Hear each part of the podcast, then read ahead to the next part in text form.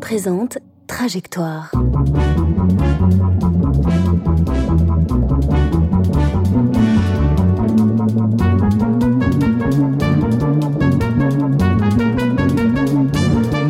Trajectoire, le podcast de la culture mathématique.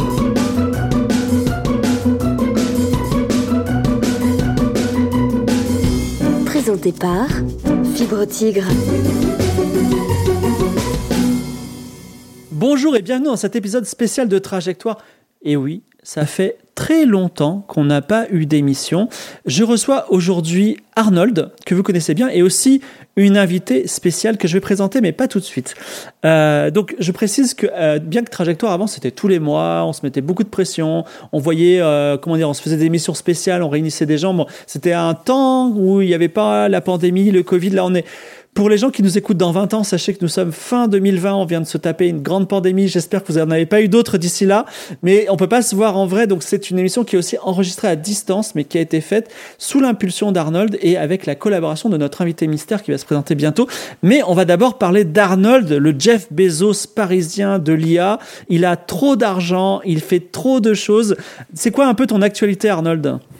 Eh ben, on est une jeune start-up prometteuse. Là, il y a Macron qui bouge chez moi dimanche soir, du coup. Euh, c'est vrai levé... ou pas? Chez toi ou euh, Non. On l'a eu par contre pour de vrai. On a levé 6 millions d'euros, on est 50 salariés. Donc, euh, quand on a commencé Trajectoire, on était 4.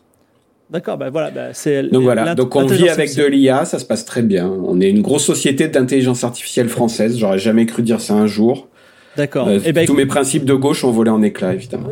Oui, toujours avec l'argent. Félicitations Arnold. Donc la, la jeunesse de cette émission, langage et intelligence artificielle, prend sa naissance dans la rencontre de plusieurs éléments. Tout d'abord, il y a eu l'inauguration, on va en parler, d'une technologie qui s'appelle GPT-3, ou plutôt GPT-3 en, en, cet été dernier. Donc c'est un, un, modèle automatisé de production de langue euh, parlée anglaise. Mais alors, euh, Arnold dit toujours, mais français, ça marche très bien aussi. Donc, c'est un logiciel qui produit bien euh, des mots, des textes, qui sont indiscernables, mais ça, on en parlera aussi au sens du test de Turing, ben, de la production d'un humain, ce qui est un peu quelque chose qui est, qui est du jamais vu jusqu'à présent, qui qu'on pensait impossible d'ailleurs.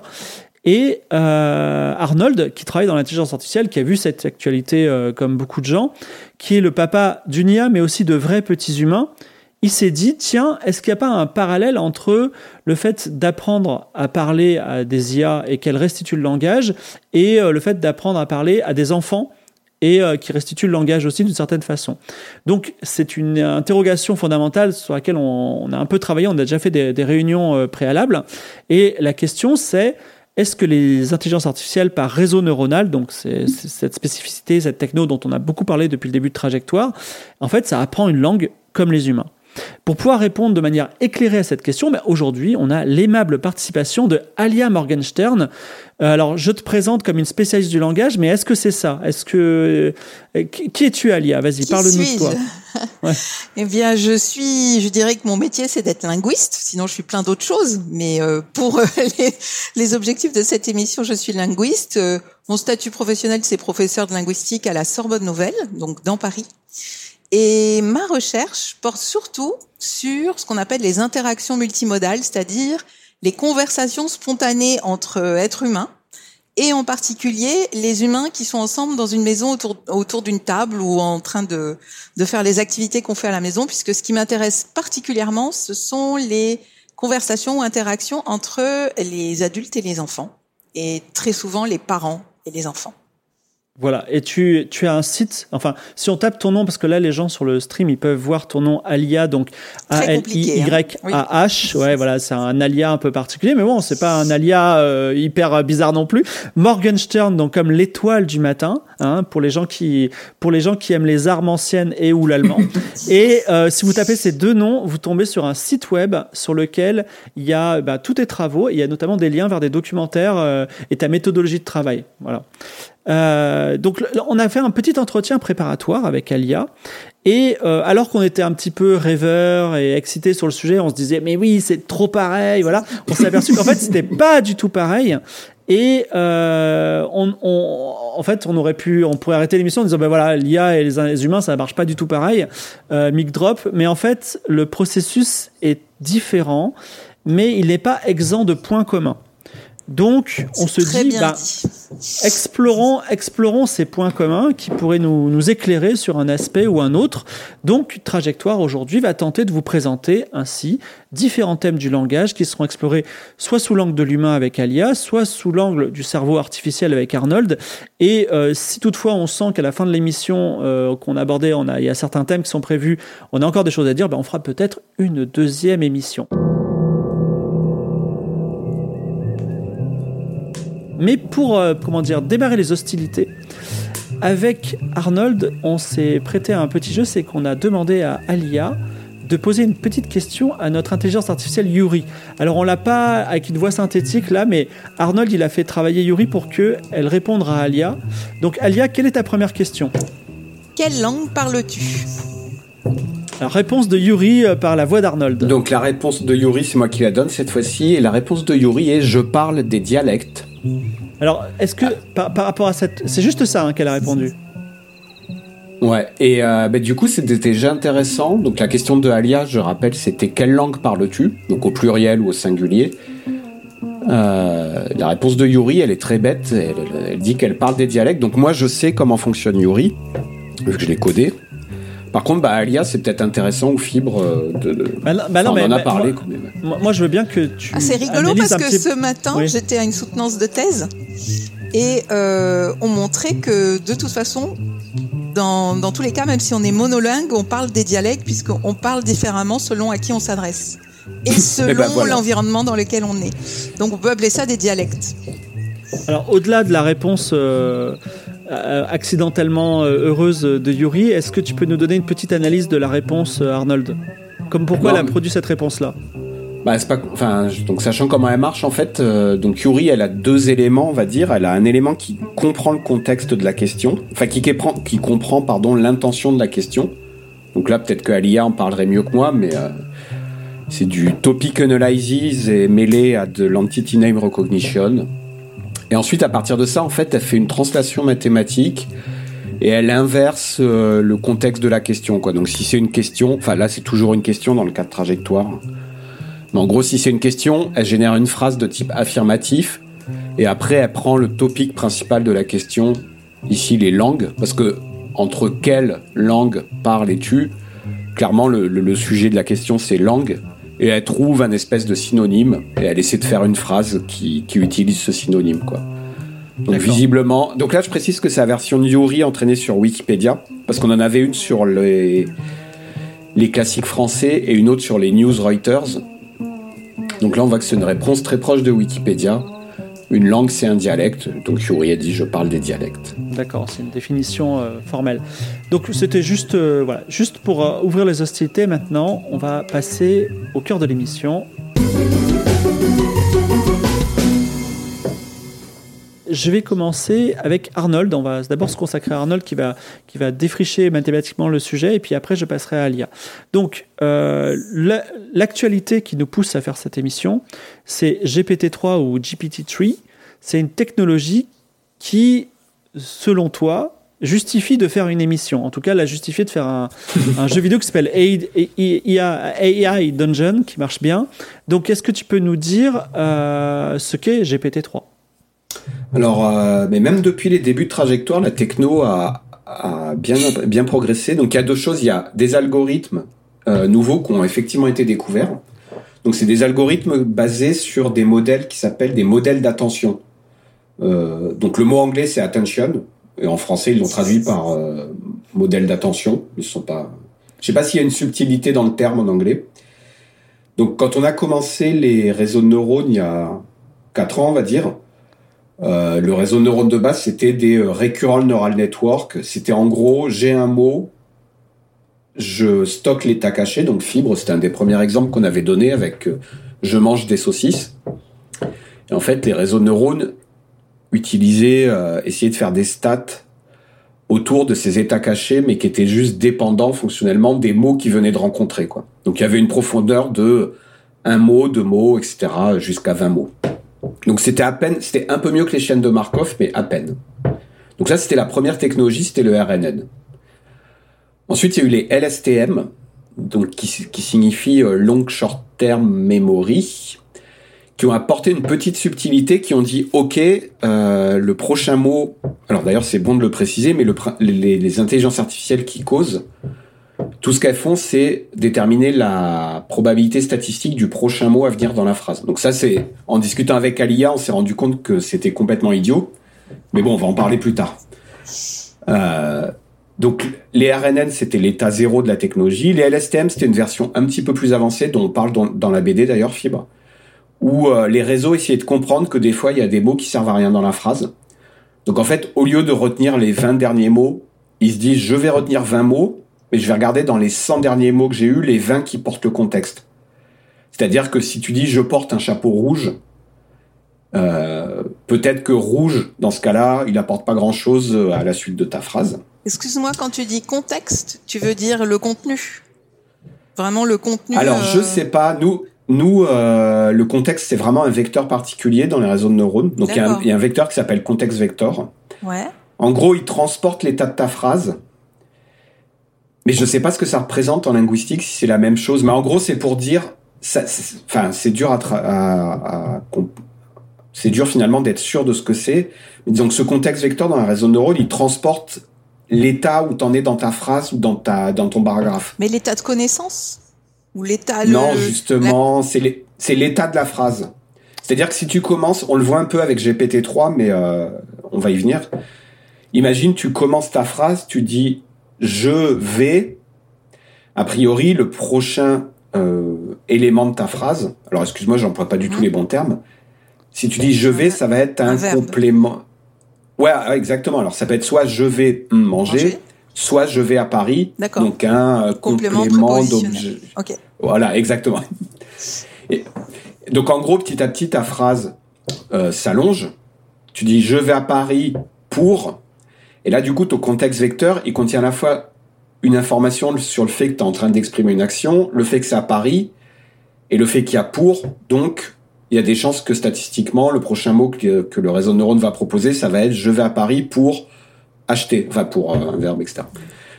Donc ce contexte vecteur qui existait déjà pour les LSTM et les RNN, euh, il transporte l'état de la phrase, mais je pense que ça va, ça va être ce dont on parle aujourd'hui. Et puis il y a GPT-3 qui est arrivé. Donc en fait, les l'algorithme de base, ça s'appelle des transformers. Donc c'est la c'est la technologie, l'algorithme qui est venu après les LSTM. Donc ça s'appelait des transformers au début. Et en fait, euh, les chercheurs en réseau neurones se sont dit on va arrêter de faire des séquences pour le langage finalement et on va dire que la phrase, que le mot euh, numéro n dans mon texte, en fait, il dépend entièrement des n, enfin des k mots que j'ai vus avant. Donc peut-être que k c'est 100 000 mots. C'est-à-dire que je m'apprête à dire quelque chose eh ben, ce que je vais dire, ça dépend d'une certaine manière des 100 000 mots qui m'ont précédé.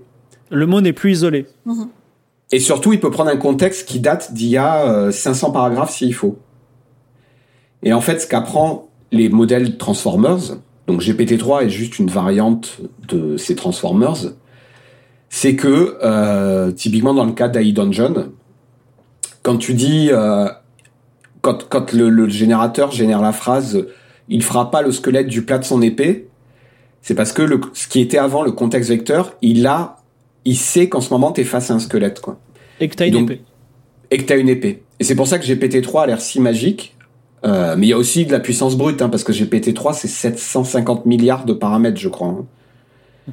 Et du coup, ils l'ont fait tourner sur l'ensemble des textes d'Internet, avec un modèle qui s'appelle Transformers, avec énormément de paramètres. Et du coup, il en sait toujours un peu euh, là où il en est. Et c'est pour ça que ça a l'air beaucoup plus cohérent. Euh, merci pour ce, cette, cette. Bah, c'est assez clair. Hein. Merci pour cette définition de GPT-3. Pourtant, c'est pas facile hein, derrière. Est-ce que tu peux rappeler le euh, assez controversé d'ailleurs le test de Turing Et est-ce que c'est pertinent d'en parler aujourd'hui du test de Turing? C'est plus une métrique de performance en tout cas. Euh, pour les pour les data scientists ou les gens qui développent des IA, à aucun moment on utilise un test de Turing euh, pour valider la performance d'une IA. Il y a tout un tout un tas de de test par défaut. Euh, oui, d'ailleurs, c'est intéressant. Est-ce que, tu peux rappeler ce que c'est pour, nos auditeurs? Donc, le texte de Turing, le test de Turing, pardon, euh, c'est issu d'un papier euh, fondamental écrit par Alan Turing, donc qui était un chercheur en mathématiques et ce qui s'appelait pas encore informatique à l'époque, je pense. qui a dit tiens un jour si on doit distinguer alors son papier est intéressant parce que il commence par dire tiens si je devais distinguer un homme d'une femme comment je ferais en lui posant des questions donc le papier commence comme ça. Il dit, imaginons que je ne vois pas la personne et que sa voix est déformée par un appareil, et je dois poser des questions et je dois essayer de deviner qui est un homme et qui est une femme. Évidemment, on se place au début du siècle. Hein. Il y avait des, je pense que ça... personne n'aurait cette idée-là de nos jours, mais bon. Oui, aujourd'hui, c'est pour ça que le test de Turing est controversé parce que c'était euh, un jeu qui montrait les différences entre les hommes et les femmes. Aujourd'hui, on a, on a tendance à considérer que les femmes et les hommes donne, enfin, donne des réponses identiques à des questions identiques. Oui, voilà, la, la, la base mathématique. Euh. Mais bon, pour un mathématicien, enfin, puis connaissant euh, Turing, je pense qu'il y voyait pas mal, disant que mathématiquement, distinguer deux genres, c'était la même chose que distinguer une IA d'un humain. Euh, donc il commence comme ça, et puis il dit, tiens, imaginons, et maintenant imaginons qu'on essaie de distinguer un appareil qui génère des phrases, donc il appelle pas ça une IA à l'époque du tout, je crois qu'il, je sais même pas comment il, comment il l'appelle, euh, d'un humain, et puis, il donne des critères mathématiques hyper précis, d'ailleurs, parce que ça, on a tendance un peu à l'enlever, mais en gros, il donne des, des rapports entre la précision et le rappel, enfin, des, des, critères mathématiques hyper précis qui s'apparentent au lift, pour ceux qui connaissent les termes, et qui disent, voilà, si euh, dans x sur... enfin, si dans x cas sur 100, on n'arrive pas... Alors, c'est plus précis que ça. Il dit, si dans x cas sur 100, n personnes n'arrivent pas à distinguer, alors on peut attribuer, etc., etc. Et en fait, il construit une, une métrique de qualité de générateurs de phrases, donc d'IA. Quoi. De nos jours, ça fonctionne plus comme ça. En gros, on a euh, une demi-douzaine de tests de référence, donc qui sont basés sur des textes de référence. Euh, j'ai oublié les mots, mais je crois qu'il y a le Pen Brown. Peut-être il y a quelqu'un dans le chat qui les retrouvera.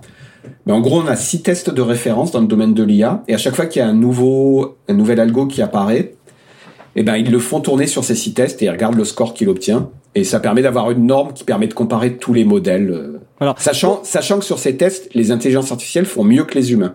Oui. Pour, pour, euh, voilà, pour euh, résumer en deux mots, là, tu as donné une, approche très mathématique et précise, mais en gros, on pose une question sur un bout de papier, on l'envoie par la poste à quelqu'un.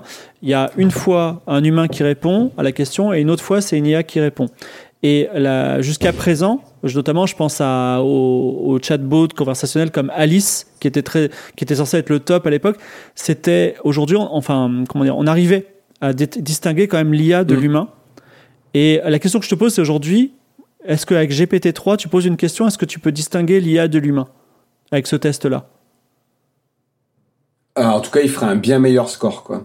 C'est-à-dire que l'IA, le, GPT-3, l'IA est plus humain, humaine que l'humain, c'est ça Alors c'est même ce que je te disais euh, en préparation. Je pense que euh, GPT-3 passerait plus pour un humain que ma grand-mère ou que mon plus jeune fils en fait.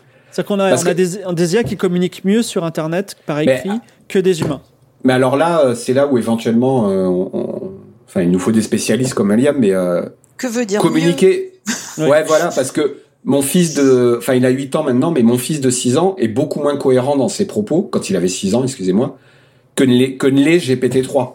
C'est-à-dire que mon fils, il, enfin, les enfants, quand ils commencent une histoire, ils vont dire, ah oui, alors, le lapin, il prend son chapeau, et il tire au fusil, machin, et c'est beaucoup moins cohérent que GPT-3, GPT-3 en l'état actuel, qui grammaticalement et syntaxiquement, euh, fait moins d'erreurs que, que probablement même n'en fait moins que moi. D'accord. Donc, qu'est-ce que bah, ça veut dire être plus humain euh, Non, mais c'est extraordinaire parce que, euh, il y a l'erreur est humaine. Voilà, c'est ça. Mais même, il est possible qu'ils reproduisent parfaitement les erreurs humaines à terme. Mais je me tourne vers toi. Alors là, on a juste euh, enfin, débriefé sur l'actualité, ce qui nous amène à faire cette émission. Et maintenant, on va faire une première approche très généraliste, vraiment limite philosophique, mais euh, j'espère que ce sera quand même euh, pertinent et, précis dans la science.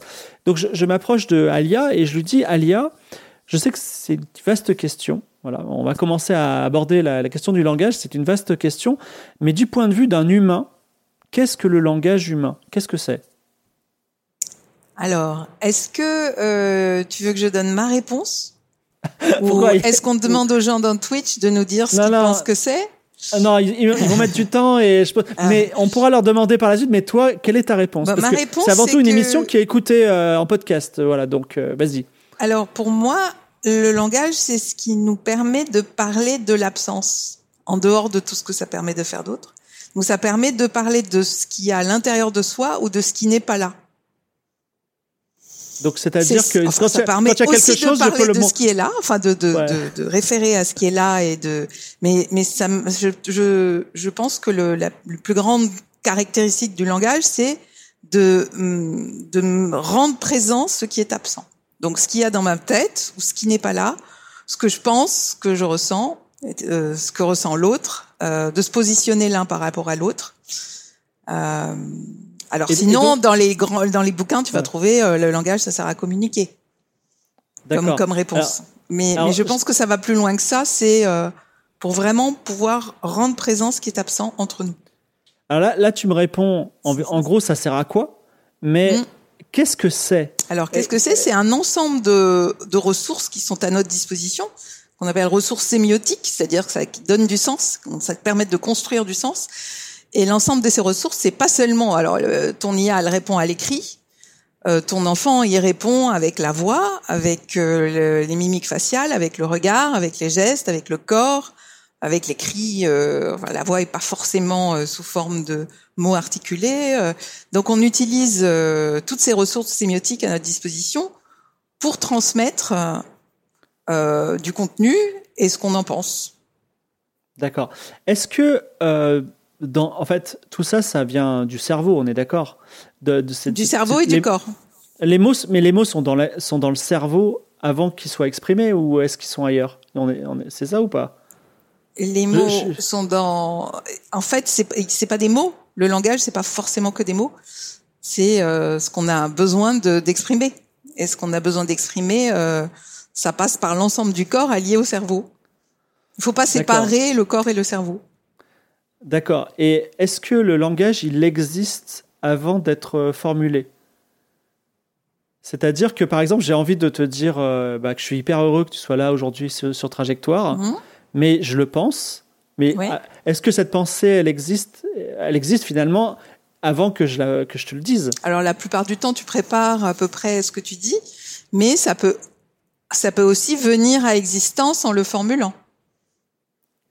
Et d'ailleurs, dans les conversations, on, on est, on, la plupart du temps, on est en train d'élaborer ce qu'on dit en le disant. D'accord. Donc, euh, je commence à parler, mais je sais pas où je vais. Qu'est-ce que je vais dire ensuite en Tu peux sorte. savoir ou tu peux, peux ne pas le savoir, ou ça peut être conditionné par mon regard, ou par une expression surprise, ou par euh, un bruit qu'il y a autour de nous, ou par euh, Et d'ailleurs, ouais. voilà. Dans- Bah, dans d'ailleurs, une- pour- oui. Non, mais pour en revenir au vecteur de contexte de tout à l'heure, c'est bah, c'est ça qui fonctionne pas bien avec une IA. En fait, c'est que le contexte, il est porté uniquement par les mots qui précèdent. Mm. À la fois, bon, une IA, elle a pas d'autre chose que des mots pour s'exprimer. Et en plus, dans son entraînement, elle a pas accès, à- elle a pas eu accès à autre chose que les mots, quoi. Mm. Si par exemple, elle lit un texte lyrique euh, qui va avec une représentation théâtrale avec des mouvements, comme tu dis, Alia, ça, une IA, elle est pas entraînée là-dessus, quoi. Alors, ce qui est quand même génial avec euh, avec le contenu verbal ou écrit euh, du langage, c'est que ça cristallise, ça, hum, c'est un espèce de précipité de plein d'autres choses. Donc, euh, le langage écrit, c'est pas que des mots, c'est toutes les représentations qui sont associées. Et l'IA, elle est capable, j'imagine, de travailler avec ce, ce- cet ensemble, ces associations, ces connexions de représentations. Eh ben non, justement, il y a un problème majeur. Alors, attends, faudrait que je trouve un exemple concret. Donc, imaginons une scène euh, qui est retranscrite par écrit à une IA, où il y a le début, euh, ça dit, euh, allez, ça dit, euh, tiens, Jean-Paul rentra à la maison et euh, embrassa sa femme. Et là, il y a un premier texte où euh, la femme lui répond, euh, ah, tu rentres euh, à peine maintenant. Ima- Imaginons. Et puis il y a un deuxième texte où il dit Ah, ça, ça, ça me fait plaisir que tu rentres. Vous voyez, les deux textes commandent pareil. Mhm. Et puis il y en a un où le ton est plutôt froid et l'autre où le ton est plutôt enjoué. Mhm. Et en fait, si tu lis ces deux textes et que tu es une intelligence artificielle, il y a rien Ah, qui permet de savoir prosodie, pourquoi. ouais. T'as pas En la fait, prosodie, ouais. Dans Mais ce c'est cas-là, pas c'est pas juste ça. Euh, un enfant, si tu lui si Oui, d'ailleurs. si- voilà, un enfant tu lui tu lui dis le mot, le mot banane, rien que le mot banane, il, Oui. il va y avoir une association avec euh, les bananes qu'il a mangées, les bananes qu'il a vues, les bananes qu'on a achetées, euh, les bananes dans les bouquins, euh, le bana- la banane du singe, euh, la banane, le petit sac si on l'appelle une banane. Enfin bon, il va y avoir tout un, un ensemble d'associations qui vont être évoquées et d'expériences avec des bananes, des bananes différentes. Euh, L'IA, elle va avoir toutes les phrases euh, dans lesquelles il y a banane. Elle va pas avoir son vécu avec les bananes. Alors, ce qu'elle va avoir, c'est les phrases qui ont précédé celles contenant banane, par contre.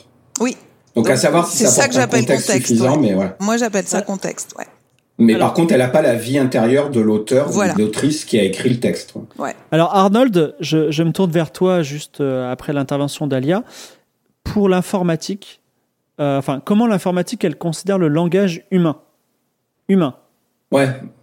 Euh, c'est juste un enchaînement de phonèmes, du coup. Alors non, c'est pas. Il y a un terme exact que j'ai appris en discutant avec toi, Alia, des syntagmes.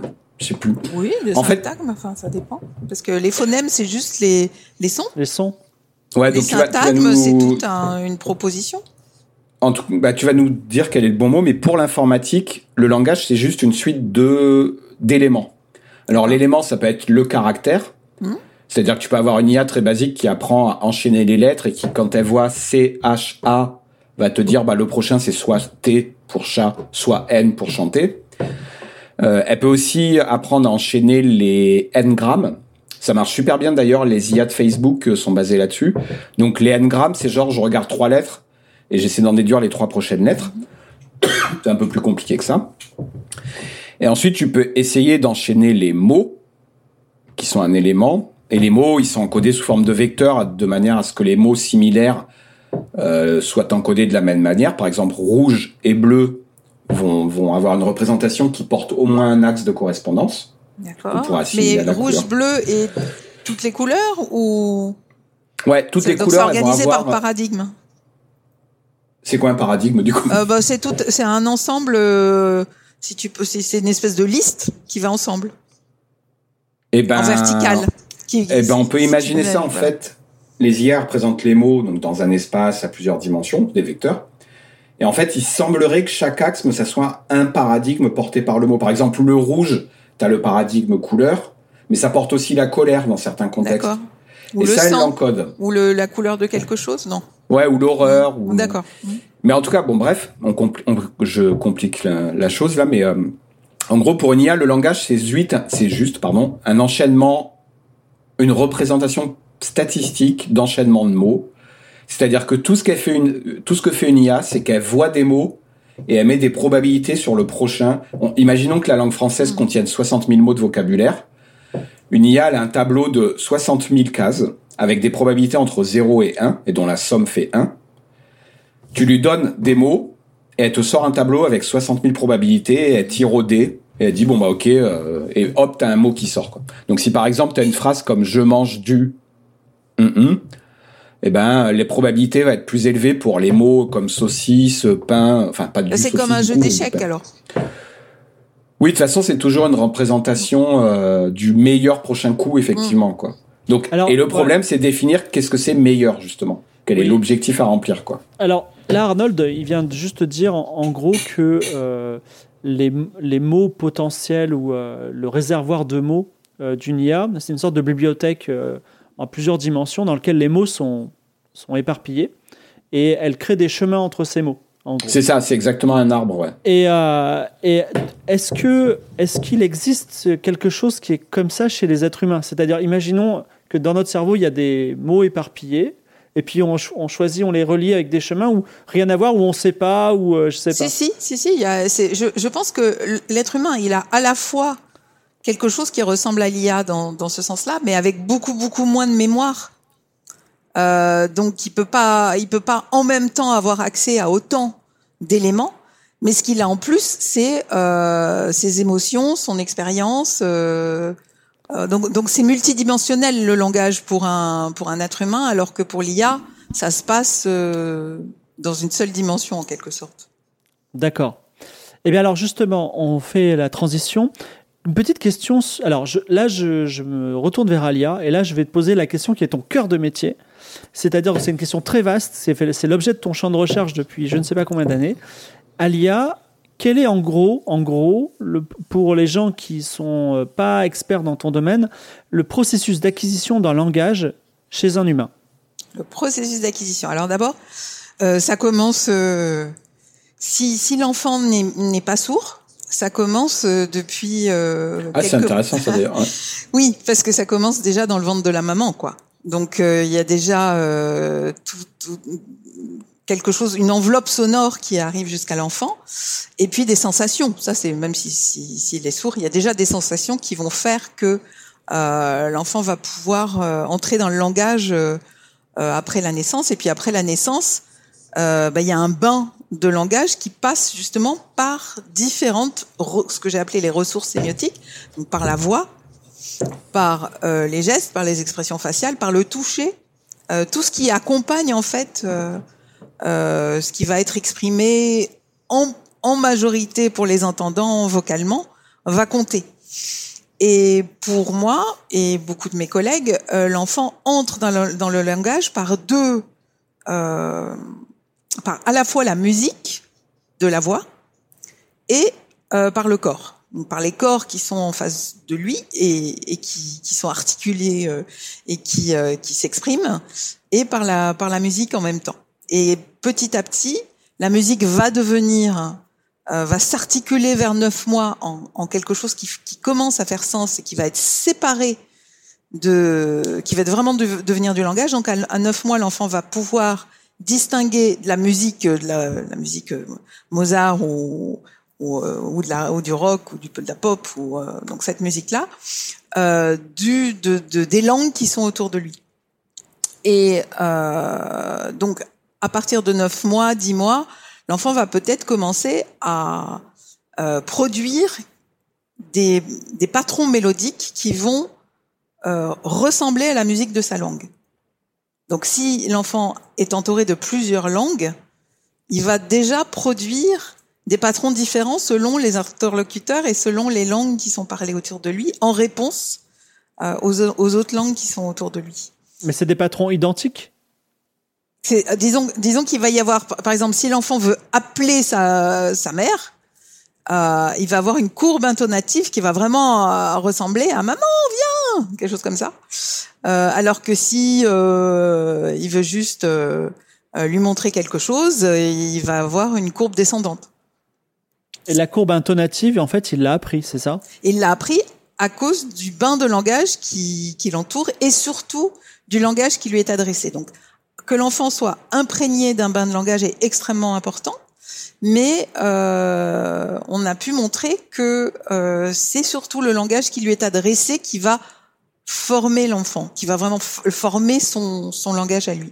Et c'est seulement quand il y a des interactions, et seulement quand les interactions sont prises dans les activités quotidiennes, que euh, l'enfant pourra entrer dans euh, lui-même, euh, utiliser le langage pour euh, Mm. obtenir ce qu'il veut, exprimer ce qu'il veut, ce qu'il peut.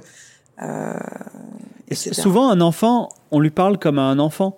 Euh, on lui dit oh Alors, ça va voilà. et on lui parle pas comme à un adulte mais si on Alors lui parlait ça comme un dépend, adulte ça dépend des cultures. Et Ouais, euh, fibre, ça, voilà. c'est- ça c'est les oncles et les cousins qui font ça parce Voilà. que les parents parlent pas des comme des débiles aux enfants. Ouais. Exactement. Donc ça dépend des personnes et ça dépend des cultures. Il y a des cultures où on parle aux enfants, euh, on- on- il y a beaucoup moins d'adaptation à l'enfant, mais disons que dans, dans beaucoup de cultures, on parle plus lentement aux enfants, on emploie euh, un vocabulaire moins varié, euh, une, syntaxe, donc euh, un, langage moins complexe. et avec une prosodie qui est beaucoup plus variée. Donc on a une voix beaucoup plus mu- musicale. Entre autres. Et puis on accentue aussi, c'est pas seulement la voix, on accentue aussi toute notre expression corporelle quand on s'adresse à un enfant. Donc on va, par exemple, redoubler euh, certains mots de gestes ou on va faire des gestes pour compléter ce qu'on dit. Euh, donc ce serait pas étonnant de, de, de quand on s'adresse à un enfant de de un an ou de, de dix mois, euh, de lui dire T'as fini, t'as fini? en, en écartant les, les, les, les mains devant soi et, et les, les bras euh, pour montrer le, le geste qui est souvent utilisé pour, euh, pour indiquer fini. Et euh, lors de notre entretien préparatoire, tu nous as dit qu'il y avait un lien important entre acquisition du langage et émotion, c'est ça? Oui, enfin surtout, il y a un lien important entre acquisition du langage d'abord et sensorialité.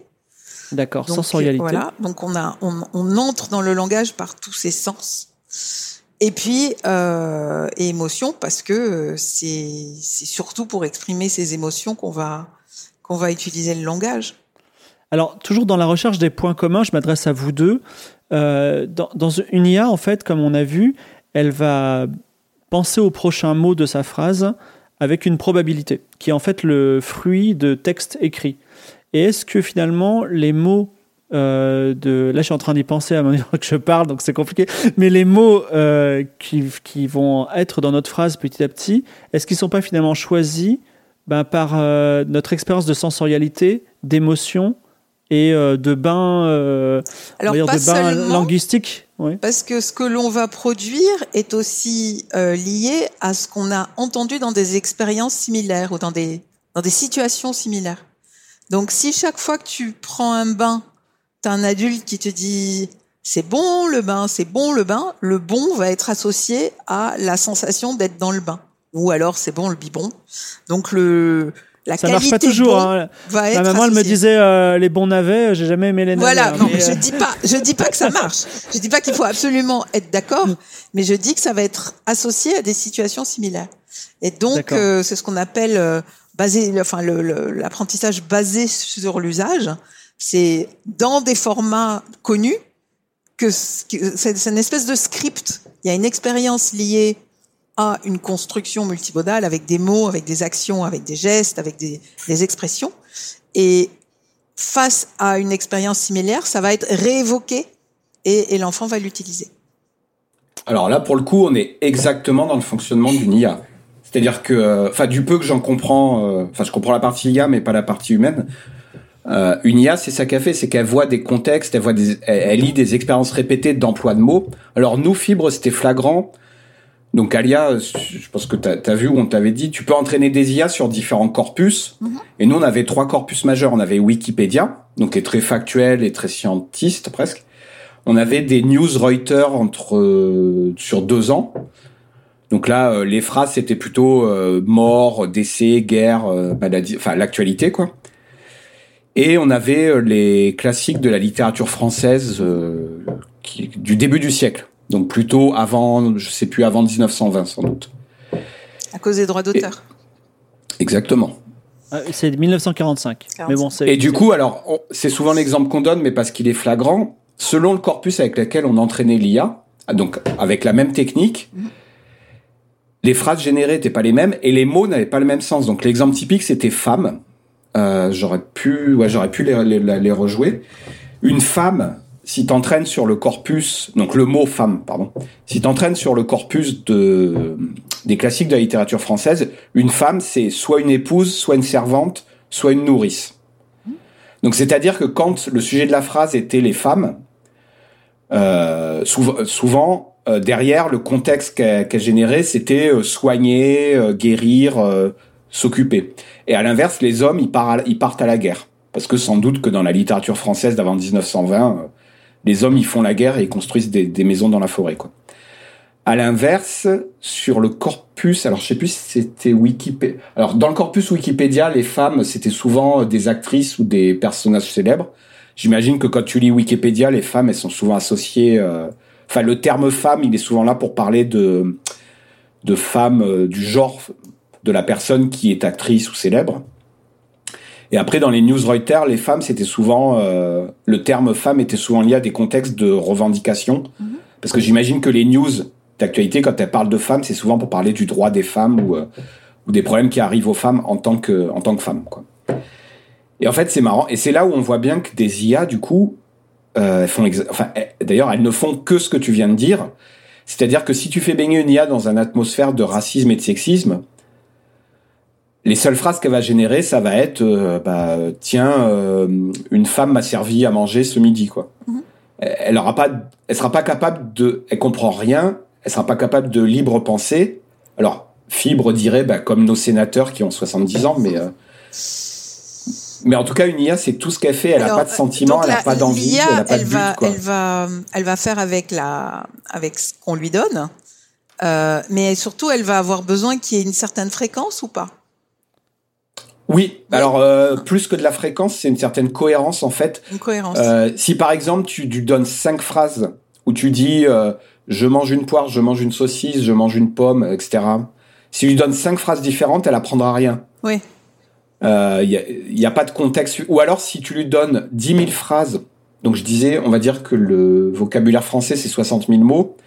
Si tu lui donnes 60 000 phrases où chaque mot de la langue française n'est utilisé qu'une seule fois, bon ça serait pas exactement ça, mais si elle a qu'un exemple par mot, elle comprend pas le sens du mot en fait.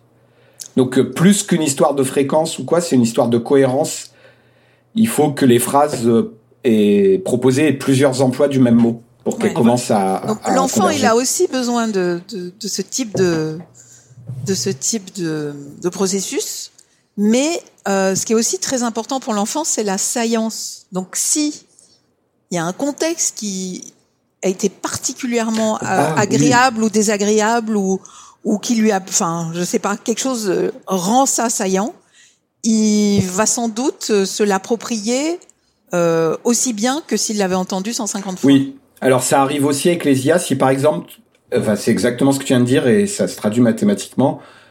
Euh, si t'entends toujours la phrase euh, je mange des pommes, je mange des poires, je mange du pain, et que dans un contexte particulier t'entends euh, mange du verre pilé, donc qui, qui est très rarement employé, mais qui est employé euh, avec un dessin très précis, bah ça l'IA va le capter tout de suite quoi. Elle va dire ok dans le contexte d'une colère ou d'un conflit, mange du verre pilé c'est approprié quoi. Ah. Elle va pas dire euh, mange du pain pour euh, pour alimenter un conflit quoi. Mhm. Il y a, il y a Donc oui, aussi, ça le- existe aussi, ouais. Il y a aussi des, des pondérations. euh, on en parle un petit peu dans, dans la BD. C'est que si on, si on donnait, euh, si s'il n'y avait pas un président humain à la tête de la France, mais une IA, en fait, il est probable que cette IA soit pour la peine de mort parce qu'il y a peu de gens en proportion en France qui veulent la peine de mort, mais les peu qui veulent la peine de mort, ils la veulent Oui. énormément, avec une Mhm. grande pondération. Et en fait, l'IA est très sensible à la pondération, un peu comme un enfant, finalement. Mhm. Euh, ça, c'est c'est Bah quelque ça chose- après ouais. Le problème il vient que les corpus générés par les humains ne parlent que de ce qui arrive. Tu vas pas écrire un roman de 1000 pages où il se passe rien. Et du coup effectivement la con- enfin c'est comme la polarisation dans les réseaux sociaux j'imagine Mhm. mais euh, Mhm. Est-ce que. Euh, en fait, on a une notion mathématique à l'IA qui s'appelle l'entropie de l'information, qui euh, est associée à chaque phrase produite par une IA. En gros, c'est une note qu'elle se donne, et cette note, elle, euh, elle, elle dit tiens, je viens de produire une phrase qui est en adéquation avec mon corpus, mais qui n'est pas, qui n'y colle pas à 100%, et qui, enfin, en gros, je suis une bonne élève.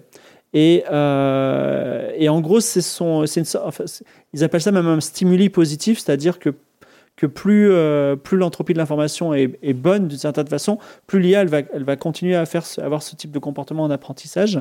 Et euh, à, ton écoute, je ne sais pas ce que vous en pensez, Arnold, mais j'ai l'impression que on pourrait associer une, entropie de l'information aux phrases générées par un humain finalement, et, et, euh, à la, à la- au rangement mental finalement des, des concepts chez les humains. Qu'est-ce que tu en penses, Arnold? Bah après je pense que là ce qui est encodé c'est les règles de grammaire tout simplement quoi. Ok. C'est-à-dire C'est- que, euh, enfin, avant d'exprimer quelque chose, euh, enfin là, à l'IA, tu, pareil, tu seras sans doute mieux qualifié que moi, mais euh, la première étape du langage, c'est d'être grammaticalement juste, non Peut-être? Euh, pas pour l'enfant, non. D'accord. Non. Je te, je te- Non. je te- oh, vas-y. Bah, je sais Non. pas, tu te rappelles des productions de ton fils, tu avais l'impression que c'était grammaticalement euh, Ouais, conventionnel? coup.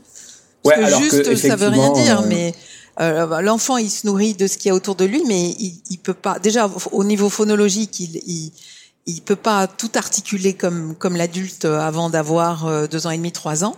Parce qu'il y a certains phonèmes qui, alors qu'il les produisait quand il était tout bébé, qui faisait du babillage, il peut plus les produire euh, à vers deux ans, comme le, le R, euh, comme euh, dire articuler, c'est pas facile pour un enfant.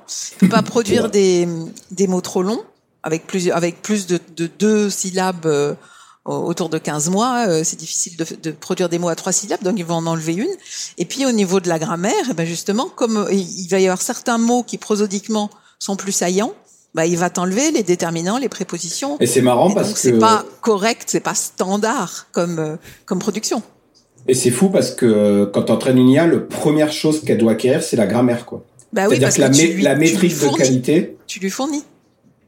Oui, mais alors que tu as raison, finalement. Mais ça sert à Bah, rien que si je te dis. euh, c'est ce que si j'allais je dire. te ouais, tends donc- un café et que je te dis à, ca- à, à café anode, tu, tu vas comprendre ce que, je, ce, que, ce que je te propose. Alors que. Oui, mais c'est marrant parce que d'un point de vue, effectivement, de la communication, alors t'emploies le terme prosodie depuis tout à l'heure, mais je sais pas ce que ça veut Ah, la dire, musique, la musique du langage. Et on dirait que c'est finalement, pour communiquer entre humains, c'est plus important que d'être grammaticalement juste. Effectivement, comme pas tu dis, euh, forcément, pas forcément à nos âges, parce que si tu commences à parler euh, euh, en, en étant en étant pas standard et conventionnel grammaticalement, euh, tu tu peux pas tout faire passer. Mais en fait, le le l'instrument qu'on utilise est adapté à ce qu'on veut exprimer. Donc l'enfant de deux ans n'a pas la même chose à exprimer que toi. Et avec ça ce qu'il a besoin d'exprimer, il a peut-être pas besoin de tous les outils grammaticaux et de toute la syntaxe euh, qui soit déjà en lui. Il n'a pas besoin de l'avoir acquise encore. Et ça, une, une IA, elle pourra jamais l'apprendre parce qu'on n'a pas la phase de, je sais plus si c'est toi Fibre ou Alia qui l'a dit, mais la phase de renforcement euh, positif. Oui. C'est-à-dire que même si une IA, elle se mettait à dire euh, euh, IA manger, en imaginant qu'elle qu'elle imite un garçon, un enfant, pardon, il y a rien dans les techniques d'apprentissage actuelles qui la, qui encouragerait ça, alors que finalement, pour un enfant, commencer à s'exprimer, le- rien que le fait de dire IA manger ou a faim, pour exprimer qu'il a faim, c'est un énorme pas dans la communication. Oui, mais ce Des- qui se passe, des- c'est s'il dit a faim, quelqu'un va lui répondre ah tu as faim, donc va lui fournir une reformulation adulte Ah oui, de ce qu'il a ouais. produit. Donc ce qu'on appelle euh, les, les, les reformulations, en anglais recast, remettre, euh, mais, mais de manière indirecte. C'est pas lui dire non, tu dis pas à faim, tu dis euh, j'ai faim, mais mais lui fournir quand même euh, l'énoncé complet adulte euh, qui, qui, Mm. qui- mais de manière indirecte, sans, sans, sans, sans lourdeur, comme- pas comme si c'était un cours de langue euh, euh, au, au collège. Il y a aussi un petit problème, c'est que un enfant, il va avoir faim tôt ou tard ou un autre besoin. L'IA n'a pas de besoin et elle ne Mm. peut. Si elle en avait, disons, un besoin en électricité, elle ne pourrait pas le sentir. Euh, donc l'IA aujourd'hui ne fait que euh, répondre à Ceci dit, des le- euh, l'ordinateur, il te dit, hein, qu'il y a une batterie faible. Ouais. Oui, mais c'est généralement pas Voilà. branché. En fait, pour être euh, dans la technique, il n'y a pas d'objectif dans la. Quand tu entraînes une IA, tu lui mets pas comme objectif de maximiser, de minimiser en l'occurrence, sa dépense d'énergie, quoi. Hum, hum. Mais ça se trouve, on, on- du coup, on obtiendrait des IA qui auraient une vraie conscience, euh, parce qu'elles s'exprimeraient de manière à éviter de mourir, quoi. Ce qui est peut-être le but fondamental finalement. Mais Bah ouais, bah alors nous, on n'y arrive pas non plus. Non, mais est-ce que. Alors, c'est une question qui est réelle. Est-ce que, euh, euh, effectivement, éviter de mourir ou, euh, comment dire, la ou se gestion, reproduire. Ouais. la gestion de notre biologie, elle influence notre langage? Oh là, allez, c'est une vaste question. Oui, tu Non, commences mais- à. Ouais, mais si t'as Non, trop parce bu, qu'en tu fait, commences à parler différemment de. ou si t'as très sommeil. Non, mais moi, je vais le reformuler effectivement pour euh, savoir qu'est-ce que je vais faire demain. Mais euh, c'est quoi le but poursuivi quand je m'exprime, quoi? Est-ce que le but c'est d'éviter la mort, de transmettre une info? Parce que Mais Il le y en but a d'une plein, IA, il c'est- y a plein de fonctions différentes, enfin d'objectifs différents. Parce que les IA, elles en ont qu'une, c'est d'être euh, statistiquement juste. Hein, Voilà. donc, euh, Mais, mais pas moi. Enfin, quand vous parlez, est-ce que si peut-être un peu plus quand vous êtes dans- en- quand on est en mode euh, pédagogique, didactique, mais et encore, moi, quand je bon, je suis enseignante, hein, et quand j'enseigne, j'ai surtout envie de faire penser mes étudiants plutôt que de leur euh, de leur de donner un paquet d'informations et d'être juste et d'être correct. Si je dis quelque chose qui est pas complètement juste, au moins ils vont me poser des questions et y réfléchir. Voilà, on est aussi mu par, euh, enfin, on s'exprime sous le coup des émotions. Mhm. Et est-ce que, euh, comment on pourrait, enfin, les IA, les IA, enfin, il n'y a pas d'émotion dans l'IA, on est d'accord? Mais Alors, euh, l'IA, ouais. l'émotion, c'est quelque chose qui est distinct du langage, on est d'accord? Si, je, regarde- je saurais pas définir ce qu'est une émotion. Non mais regarde-le avec GPT-3 en fait, elle commence à porter une émotion, donc encore une fois à travers ce contexte et les mécanismes d'attention. En fait, si tout ton texte a été dark, par exemple, enfin c'est pas une émotion, mais euh, si tout, si ça fait euh, 20 chapitres que tu transmets de la mélancolie, elle va quand même saisir ce contexte quoi. Alors on peut pas vraiment appeler ça une émotion parce que ça vient pas de l'intérieur. C'est un domaine sémantique en fait. Ça, c'est tout un. Ouais, voilà, en fait, c'est plus le champ sémantique va être adapté au contexte dans lequel elle se trouve. Donc c'est pas pour refléter un spleen ou un état d'esprit, mais euh, Est-ce que, est-ce que quand, Quand, quand on, Donc, quand on que- exprime, euh, quand on exprime une idée euh, par le langage, euh, il y a à la fois euh, les éléments qu'on assemble dans la, la pensée et on les exprime, mais est-ce qu'il y a aussi euh, le filtre de l'émotion qui, qui tape un peu sur les mots et qui les choisit euh, Bah, Il y, a- y ce filtre-là, mais il y a, il y, a, il y a sa propre émotion, il y a l'émotion qu'on devine chez les autres, euh, il y a ce, ce que l'on ressent face à l'autre, ce que l'autre ressent face à toi, euh, ce que, tu as envie de, de lui de partager ou pas. C'est l'émotion euh, qui est un- une altération euh, de ce que tu vas dire. Elle intervient à quel moment? Bah, C'est-à-dire plutôt que de parler d'émotion, je parlerais de subjectivité, d'intersubjectivité. Donc euh, plus- du lien entre entre soi et l'autre. Et euh, bah, ça enfin, tu, tu peux pas parler de manière générale. Ça dépend complètement des contextes. Euh, si je si j'ai un cours à faire, j'essaye de faire en sorte que l'émotion atteint moins le contenu de ce que je vais dire. Si je suis à table avec ma famille, je vais laisser euh, mes émotions sortir euh, parce que j'en ai besoin à ce moment-là de la journée. Donc, je, je reformule. Donc, euh, tu préfères parler d'intersubjectivité. Donc, je suis avec toi. euh, ça se passe bien. Donc, euh, je vais avoir un champ lexical un peu différent. Donc, finalement, C'est peut-être pas que petit- le champ lexical, c'est aussi ce que je me permets de te dire voilà. et peux- d'exprimer de ce que je de ce que je pense et de ce que je ressens. D'accord. Mais est-ce que donc, quand on prend cette situation-là, on n'est pas dans la reproduction de ce que vient de dire Arnold? Enfin, j'arrive pas à saisir la différence Mm. que on parle de façon triste ou enjouée à une IA pendant un petit moment, elle le saisit et finalement, elle, elle le retranscrit aussi. Alors, elle va le retranscrire uniquement à travers le lexique, donc les mots euh, utilisés. Euh, Peut-être qu'il y a certaines émotions qui peuvent se transcrire par la syntaxe, mais c'est déjà un peu plus compliqué à imaginer. Euh, donc, ça va être vraiment très euh, dans le sens, dans le sémantisme, alors que euh, bah, quand toi tu exprimes la colère, évidemment, tu, ça va, ça va, ça va s'inscrire dans les termes que tu utilises, mais ça va s'inscrire beaucoup plus dans dans la voix que tu vas utiliser, dans les expressions du visage, dans, dans les gestes, euh, dans le, le débit. Bah, par exemple, l'IA, je ne pense pas qu'elle va aller plus, elle va te cracher les phrases plus vite euh, si tu lui mets de la colère ou si tu lui mets de la tristesse ou si tu lui mets. Alors que nous, on va complètement changer de débit. Même, même à l'écrit d'ailleurs, hein, tu vas taper, même, même en faisant, euh, en faisant du chat, tu risques de taper à un débit différent selon ce que tu ressens.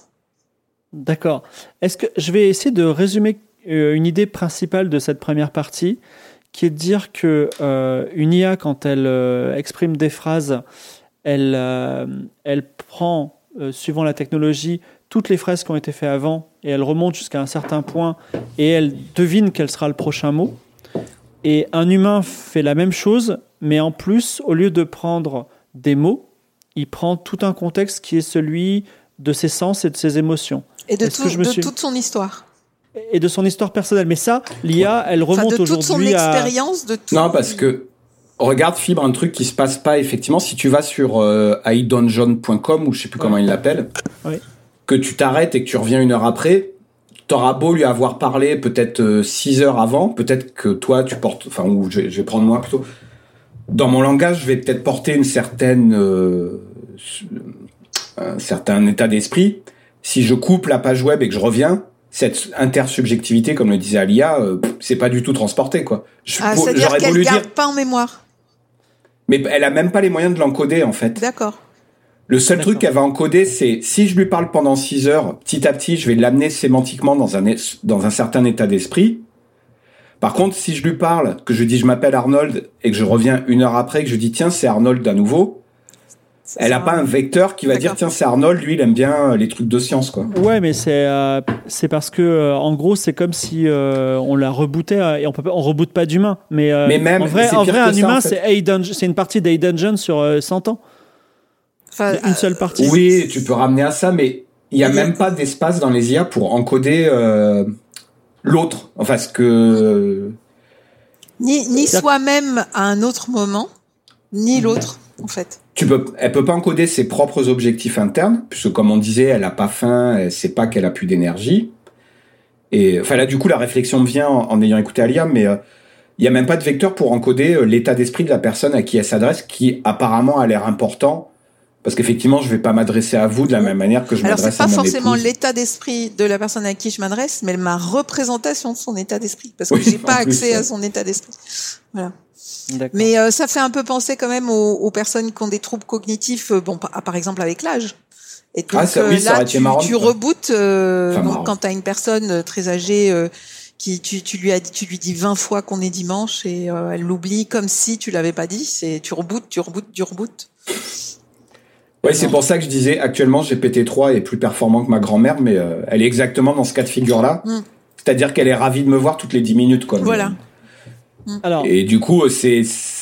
Enfin, son phrasé, c'est juste la répétition de phrases toutes faites. Ah, il fait beau, vous avez fait quoi? Vous êtes allé au lac? Et euh, on dirait littéralement une IA. Quoi. Enfin, Mais par contre, une- peut-être qu'elle peut Oui. se rappeler de choses euh, qui lui sont arrivées quand elle avait 8 ans. Oui, après, c'est plus Voilà. subtil ou quand Mm. quand il y a certaines musiques qui passent, tout d'un coup, elle, effectivement, elle a des souvenirs. Mais bon. Alors euh, j'ai une petite question juste pour terminer, qui est pour euh, Arnold. Euh, Arnold, il y a un logiciel que tout le monde utilise tôt ou tard, c'est Google Translate. Et Google, Translate, en fait, il parle pas franco-anglais, il parle une langue et son, Ouais, son langage propre abstrait. Donc en fait, il un existe, espace latent, ouais. il existe un, un- un langage que seul Google Translate euh, sait parler, mais qui lui permet de- d'aller dans toutes les langues, en quelque sorte. C'est ça? Ouais, bon là, là, euh, si tu me lances là-dessus, on pourrait faire une émission de 3 heures, mais oui. Non, mais ce que je veux dire, c'est est-ce qu'on peut. euh, Ce serait bien que tu expliques ce que c'est? Alors, L'idée, c'est la question, évidemment, qu'on a derrière. euh, Alia va t'écouter. Et la question, c'est est-ce qu'on peut. Est-ce que ça se passe comme ça dans notre esprit, plus ou moins? À 1% ou à 100% Déjà, il y a un truc qui est super intéressant avec Google Translate, c'est que là, tu peux pas faire appel à GPT-3 parce qu'il n'y a pas de contexte. Généralement, quand tu vas dans Google Translate, tu lui demandes de traduire euh, comment vas-tu mon ami. Et là, tout ce dont on a parlé s'effondre parce qu'il n'y a pas de- d'antécédent pour savoir si la réponse, si le ton de la traduction doit être plutôt enjoué, euh, neutre ou quoi. Parce que par exemple, alors, je parle pas bien euh, aucune autre langue que le français, mais comment vas-tu mon ami? En anglais, tu pourrais dire Hey, how are you guy? Enfin, j'en sais rien. Tu vois, je- si je m'adresse à toi, Fibre, le comment vas-tu mon ami, il va devoir se traduire par un ton familier. Si je m'adresse euh, à, à mon nouveau professeur ou un nouveau collègue, je vais être beaucoup plus formel. Et donc Google Translate, ce n'est pas GPT-3. C'est D'accord. vraiment- mais- mais voilà. C'est une IA. Mais c'est une IA. Et du coup, ce qui est super intéressant, c'est euh, ça fait appel à tout, à tout- ça fait appel aux mêmes problématiques que quand tu zippes un fichier. C'est les théories de la compression. C'est des phrases qui ont le même sens en, dans différentes langues. Donc, comment vas-tu mon ami ou euh, How are you my friends? En fait, il y a une théorie mathématique qui dit que tu peux les encoder avec un, dans un espace latent de plus petite dimension par un vecteur unique. Et en fait, les langues, c'est juste des fonctions génératrices qui, à partir d'un, euh, je me souviens plus du terme, mais à partir d'un vecteur, euh, à partir de la LDA, de la de l'espace latent, les langues sont juste des fonctions génératrices qui vont générer différentes phrases à partir du même vecteur, quoi. C'est-à-dire qu'il y a une représentation en dessous qui peut-être sont les, enfin qu'on va peut-être retrouver dans les émotions chez les humains ou quoi. Mais en gros, l'IA, elle représente toutes les phrases possibles sous forme de vecteurs qui sont petits. Et ensuite, quand tu lui dis, dis-moi cette phrase dans telle langue, elle utilise la fonction génératrice correspondante à la phrase, donc la, la fonction génératrice espagnole. Et en fait, c'est l'espagnol ou le français, c'est la même chose que WinRAR et WinZip. T'as un fichier comprimé, alors, ouais, bon, pas exactement, mais peu importe. T'as un fichier comprimé et tu dis, je vais le décompresser avec tel algo, avec tel algo.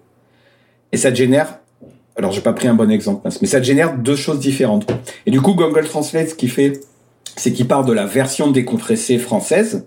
Donc, par exemple, comment vas-tu mon ami?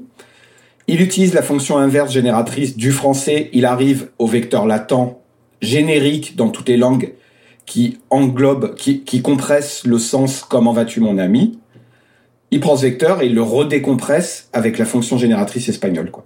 Donc malheureusement, il se trouve que ce, en fait, le langage c'est pas aussi simple que ça parce qu'il y a des il y a des choses qui ne sont pas transcriptibles d'un- d'une langue à l'autre, je pense, de ce que j'en ai lu et de ce que j'ai cru comprendre.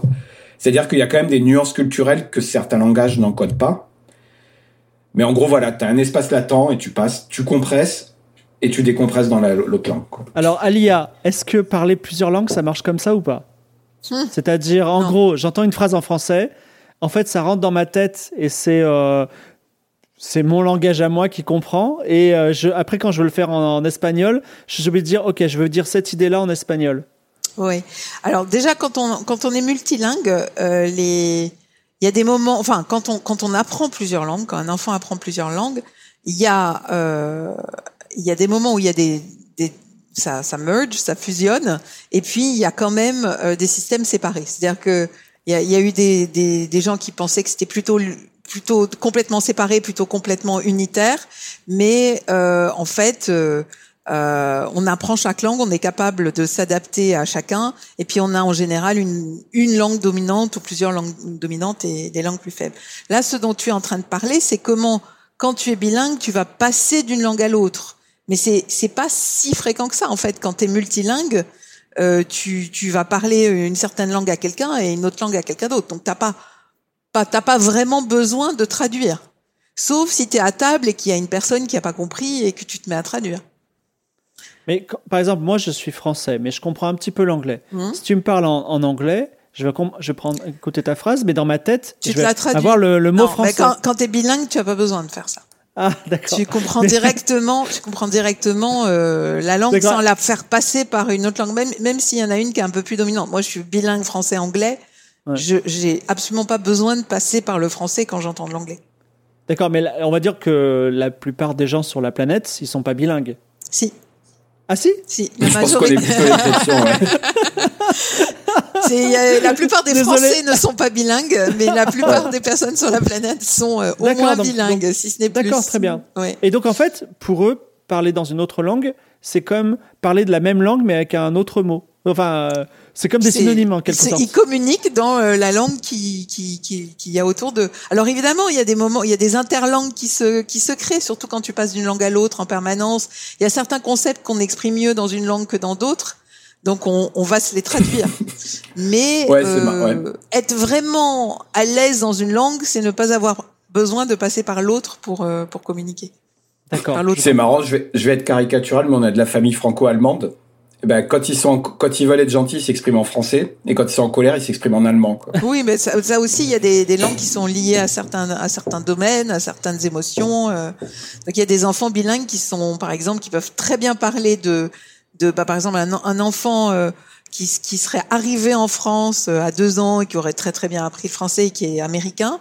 Euh, il va parler de l'école en français parce que tout, toute son école est en français.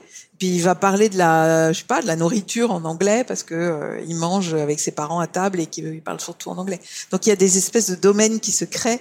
On est meilleur dans, dans une langue que d'autres, que dans l'autre. D'accord. Eh bien, merci pour ce premier passage. Alors, rassurez-vous, il y a une deuxième partie, elle sera un petit peu plus courte, mais euh, on va faire une petite pause pour le moment. Deuxième question pour Yuri de la part de Alia. Vas-y, Alia, pose ta question. Alors c'est une question pour ma fille qui fait une thèse en climatologie. Quelle est la cause du réchauffement climatique?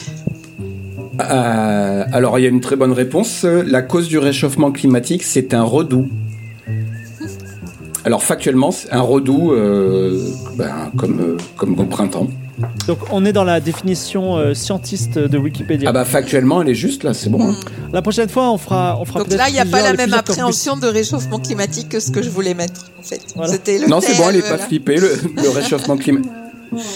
Alors par contre, si tu veux des complotistes ou des négations, enfin je sais pas si ça se dit, mais des gens qui n'ont pas peur du réchauffement climatique, je pense que j'ai dit quoi? J'ai dit c'est la version Wikipédia là que j'ai pris, ouais, c'est ça. Très bien.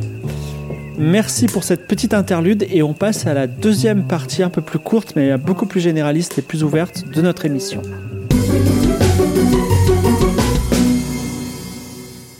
Bienvenue dans notre dernière partie de cette émission qui s'intitule de façon très ambitieuse À quoi sert le langage? Alors, j'avais j'avais posé, tu as partiellement répondu à ça tout Ouais. à l'heure, Alia. On a posé la question pourquoi un humain parle-t-il? Et tu, tu m'avais dit quoi? Pourquoi? Bah, ce que j'avais dit, c'était pour euh, rendre présent ce qui est absent. D'accord. Mais bon, Et- il y a plein de raisons de parler. Enfin, il y a plein de raisons de communiquer. Donc, Ça, c'est- euh, ça, c'est la définition du Alia. langage. Ouais. Voilà, oui, voilà. Il y a plein de Alia, fonctions. mais c'est bien, c'est un petit peu poétique. Après, en, en fait, Et- on parle d'actes de langage. Donc, tu peux parler pour demander, tu peux parler pour euh, pour euh, manifester ta colère, tu peux parler pour euh, pour faire du mal à l'autre, tu peux parler pour lui faire du bien. Il y a plein plein de fonctions possibles. Alors que ça n'est pas le cas de l'IA. Elle, elle, elle essaye pas Alors de te l'IA, faire elle du parle bien. pour transmettre, pour transmettre de l'information. ouais. Voilà, voilà. Donc c'est, c'est évidemment euh, quand on commence un cours de linguistique, les, les, les versions traditionnelles, c'est, c'est beaucoup communiquer, transmettre de l'information, mais je pense que ça n'est pas le propre du langage. D'accord. Euh, alors, Humain. une question, une question pour vous deux. Euh, Je vous laisserai, vous- celui qui est le plus inspiré répond en premier. Mais comment un humain ou une IA comprend une question C'est d'ailleurs, on lui pose une question. Déjà, comment il sait que c'est une question Et ensuite, comment il la comprend et il va, il va pouvoir la décortiquer Parce que là, jusqu'à présent, on a parlé de la fait, de faire de s'exprimer. Là, c'est plutôt l'expression à l'envers, en quelque sorte. Bah, Pour, pour un humain adulte, il va savoir que c'est une question parce que il y a la, il y a une certaine prosodie, c'est-à-dire la musique de ta voix, Ouais. et, et une certaine syntaxe. C'est-à-dire que euh, il y a au moins trois façons de poser des questions en français. Est-ce que tu viens? Viens-tu? Tu viens? Euh, donc, euh, donc il y a, on a encodé ces trois, ces trois façons-là d'organiser ces mots, et euh, on va pouvoir savoir que c'est une question. Et puis Alors, en plus, il y a un regard interrogatif, il y a un contexte avant où on se posait, enfin on voit que, enfin qui, qui, qui, qui débouche sur la question. Ah, ça serait tellement plus simple si les IA avaient accès effectivement au langage corporel et à la- et à Mais euh, je pense mais- que c'est en train d'être, euh, enfin il y a des gens qui y travaillent. Hein. Ah bah, Euh, nous, on pourrait. euh, ah bah après, je te poserai une question, Ouais. moi, à toi, bon, Fibrotique. là, on vient de déposer un, un projet de recherche dans lequel on essaye de faire en sorte pour que, enfin, de faire en sorte que des, des robots et des avatars euh, puissent avoir une gestuelle et une prosodie. Et euh, alors là, moi, j'ai une réponse très pratique. Et il y a des graphiques qui, tra- qui traînent sur le net. Une IA française pour savoir que c'est une question. Elle voit qu'il y a Q et U. Hmm. Et une et anglaise, elle voit qu'il y a W H. WH, ouais. Ouais. Donc c'est aussi con que ça. Alors il y a Bah, a pas toujours. WH parce que quand tu dis Are you coming? Non, mais après, peut-être que du coup, elle va saisir. Ou, Le point ou alors, d'interrogation, c'est quand Ou même. alors, ça peut être juste le point d'interrogation. Ah voilà, à l'écrit, ça va mais, être le point mais franchement, euh, quand tu fais une analyse statistique des connexions, le, le, le lien le plus fort, il est avec WH et QU, quoi. D'accord. Mais Donc c'est comment vraiment très bête, quoi. Et après, il y a une deuxième C'est pas étape, des donc questions ça. fermées, c'est des questions c- catégorielles parce que les questions, les questions en oui ou non, elles sont jamais avec Q- euh, WH. Ah bah dans ce cas, ce sera peut-être le E ESTCE. Après, j'ai simplifié euh, en prenant le cas le plus fréquent, mais euh, euh, pour le français, il y aura peut-être la présence de E EST, ESTCE, etc. Mais c'est très très bête. Donc ça, c'est le mécanisme d'attention dont je parlais tout à l'heure. C'est-à-dire qu'elle a une première tête, donc ça s'appelle des attention head, qui va détecter ces WH, enfin ces quelques phonèmes qui sont propres aux questions. Euh, pas phonèmes du C'est coup, pas des phonèmes, non, c'est des lettres. Ouais, lettres.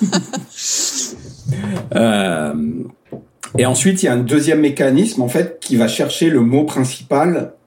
Et généralement, les IA auront appris que le mot principal se trouve à telle distance. Mhm. Par exemple, si c'était un QU, elle s'attend à trouver le sujet de la question. Enfin, elle s'attend. Il n'y a pas d'intention dans ce qu'elle comprend, mais euh, elle va concentrer son attention sur le troisième ou quatrième mot après le QU. Je, je dis ça au hasard, hein, je me souviens pas exactement. Et ensuite, elle comprend pas que c'est une question en fait une IA. Elle va voir cet enchaînement de mots, et elle va générer un autre enchaînement de mots qui a souvent été à la suite de, cet de ces enchaînements-là. quoi. Mhm. C'est-à-dire qu'elle a vu tellement souvent que quand on dit comment t'appelles-tu, la réponse est je m'appelle hum, hum, hum qu'elle va générer une phrase du style je m'appelle et là elle va mettre un mot au hasard dans les 60 000 de son vocabulaire parce qu'en vrai euh, le hum, hum, hum dans je m'appelle une IA elle est incapable de savoir ce qu'il faut mettre quoi parce qu'elle a pas de personnalité ou de ou d'existence. En fait, l'enfant a, a un plus grand pouvoir de catégorisation et de généralisation que l'IA. Ah, De bah, lui-même. Pierre, je pense oui Alors, euh, question euh, intéressante, c'est que un humain, il ne- quand on lui pose une question qu'il comprend pas, il peut dire je, je comprends pas. Ou alors c'est pas une question. Que tu me poses. ah oui que- oh là, oui. tandis qu'une IA, elle a toujours réponse à tout. Elle est- elle n'est jamais déstabilisée. C'est assez intéressant. Et alors, euh, alors non fibre regarde on va Attends, faire ah, attends, attends, attends, juste je termine. La, la- la question que je voudrais à laquelle on réponde, euh, que vous répondiez tous les deux, c'est ben, pourquoi, enfin, comment ça se fait qu'un humain ne comprenne pas une question? Parce que finalement, on pourrait, on pourrait se poser la question pourquoi on ne comprend Par exemple, quand je pose la question, euh, pourquoi euh, pourquoi saucisse? Voilà, hors contexte. Euh, en fait, il manque des mots, il manque des verbes, on comprend pas. Et du coup, on peut dire je ne comprends pas la question. Mais effectivement, pourquoi il y a des questions qui n'ont pas de sens? Et pourquoi l'IA aujourd'hui, quoi qu'il arrive, elle répond toujours en disant, elle a toujours une réponse à tout. Voilà. Pourquoi l'IA comprend quand nous on comprend pas? Alors je vous laisse répondre tous les deux. Mais attends, mais je voulais faire le test. Ok Google, qu'est-ce que mange un piano? Excusez-moi, je n'ai pas compris. Ah, tu vois, des fois il comprend que ça n'a pas de sens quand même. Ouais, mais alors, Google, il y a, il y a peu de choses qu'elle elle- comprend d'une certaine façon, parce que c'est c'est un autre chose. Mais, euh, mais en vrai, les, les- surtout GPT-3, GPT-3 a réponse à tout.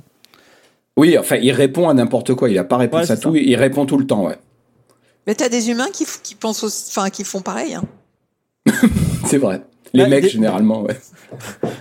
Non, mais c'est- c'est-à-dire que l'humain, il est obligé de. ré- comment dire Il est obligé d'inventer finalement, c'est ça? Quand il, a, quand il sait pas.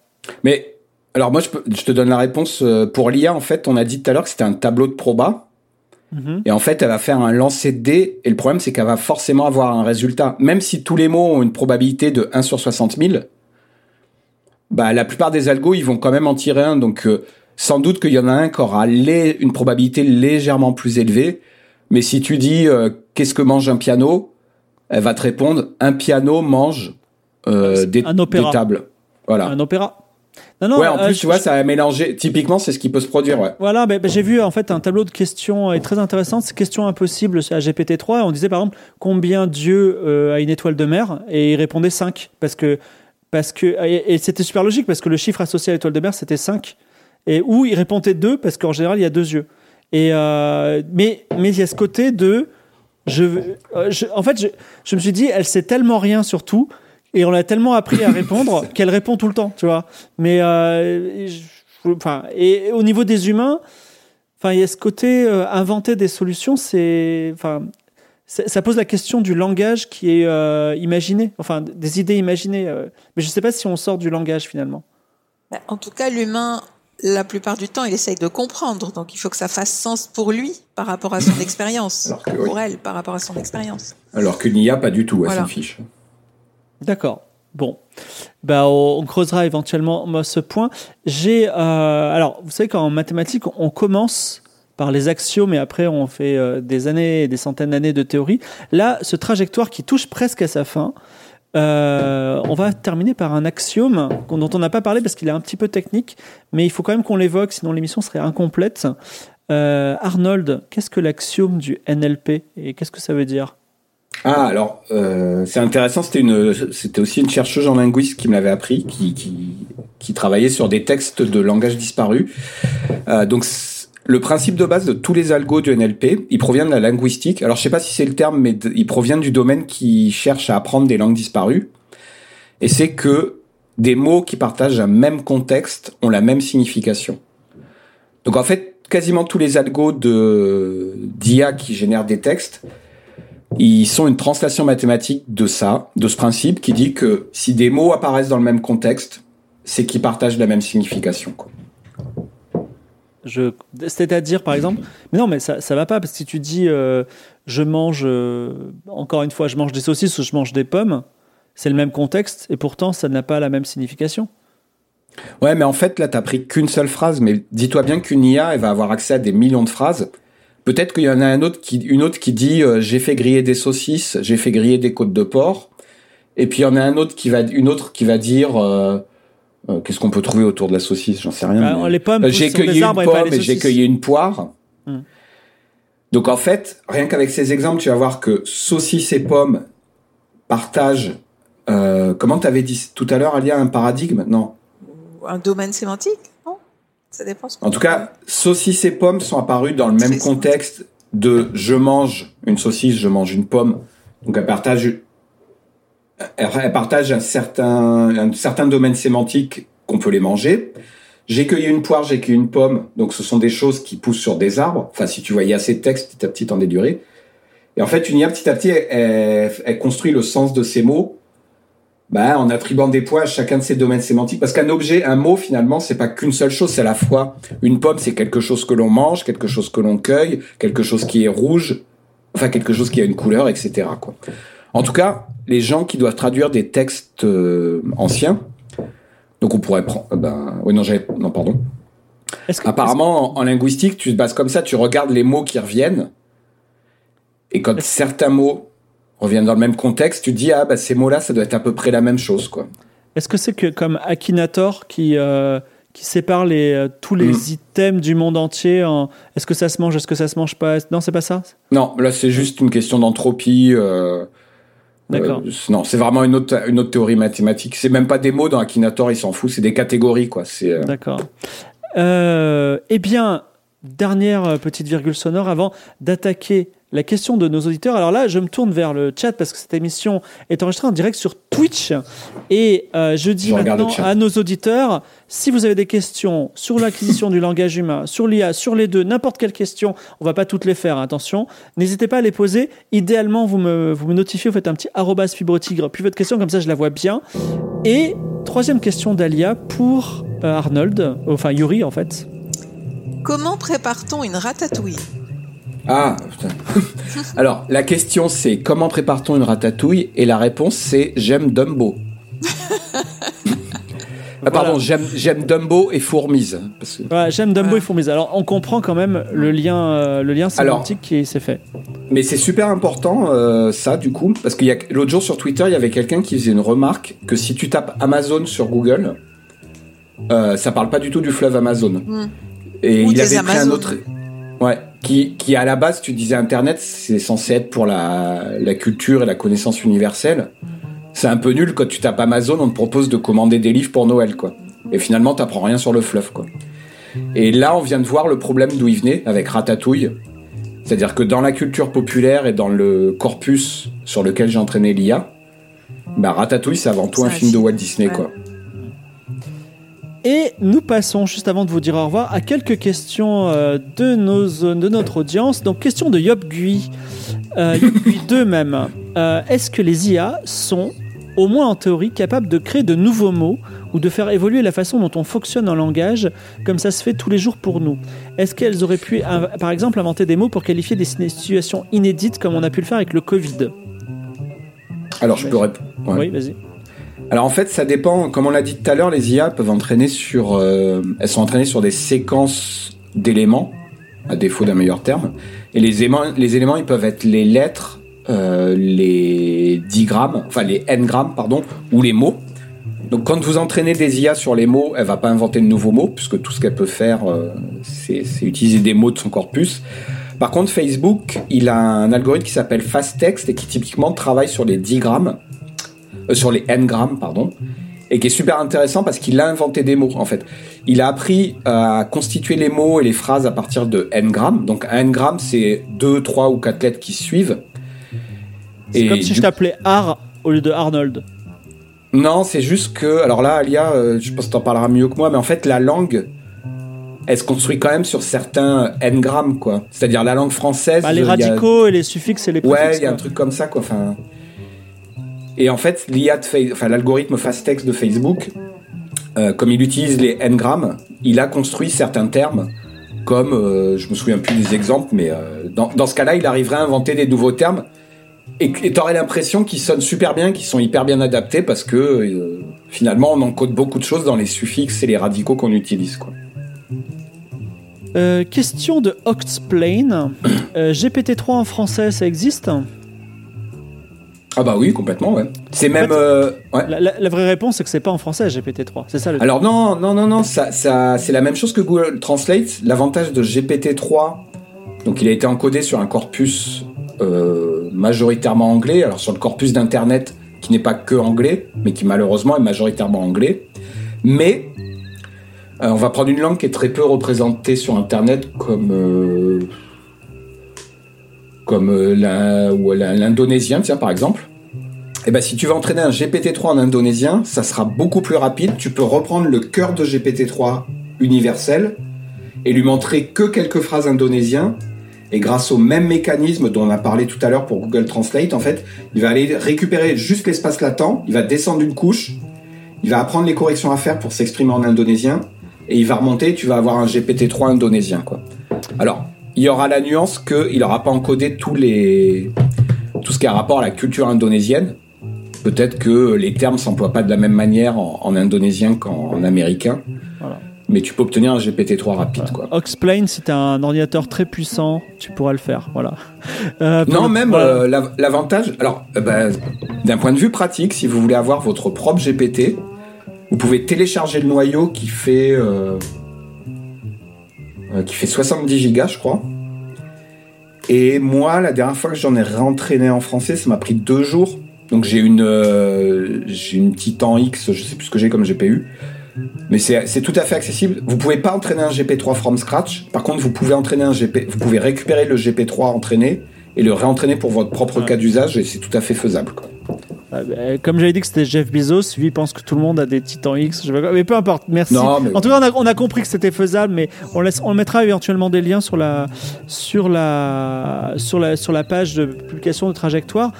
Question peut-être pour Alia, cette fois-ci de Spareboat 6593. Est-ce que les études sur l'IA donnent des perspectives pour étudier l'acquisition du langage par les enfants? Alors moi j'ai plutôt l'impression que c'est l'inverse, que c'est euh, quand on quand on regarde comment un enfant apprend à parler, qu'on se pose des questions sur euh, ce qu'on peut implémenter euh, sur les IA. Mais mais bon, vous avez vu qu'il y a des qu'il y a des qu'il y a des similitudes et qu'il y a des différences fondamentales et c'est pas la peine de chercher à les à, à, à faire que ça se ressemble encore plus puisque chacun a une, un usage spécifique en fait. Enfin, le langage, enfin, le langage pour l'enfant, il sert pas à la même chose que le langage pour l'IA.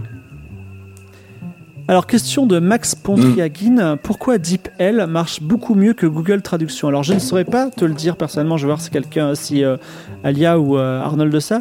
Mais je suis extrêmement impressionné par DeepL où même quand on met de l'argot, du verlan, il comprend, mais nickel. C'est assez impressionnant. Beaucoup mieux que Google Translate. Est-ce que vous êtes au courant un petit peu de cet outil?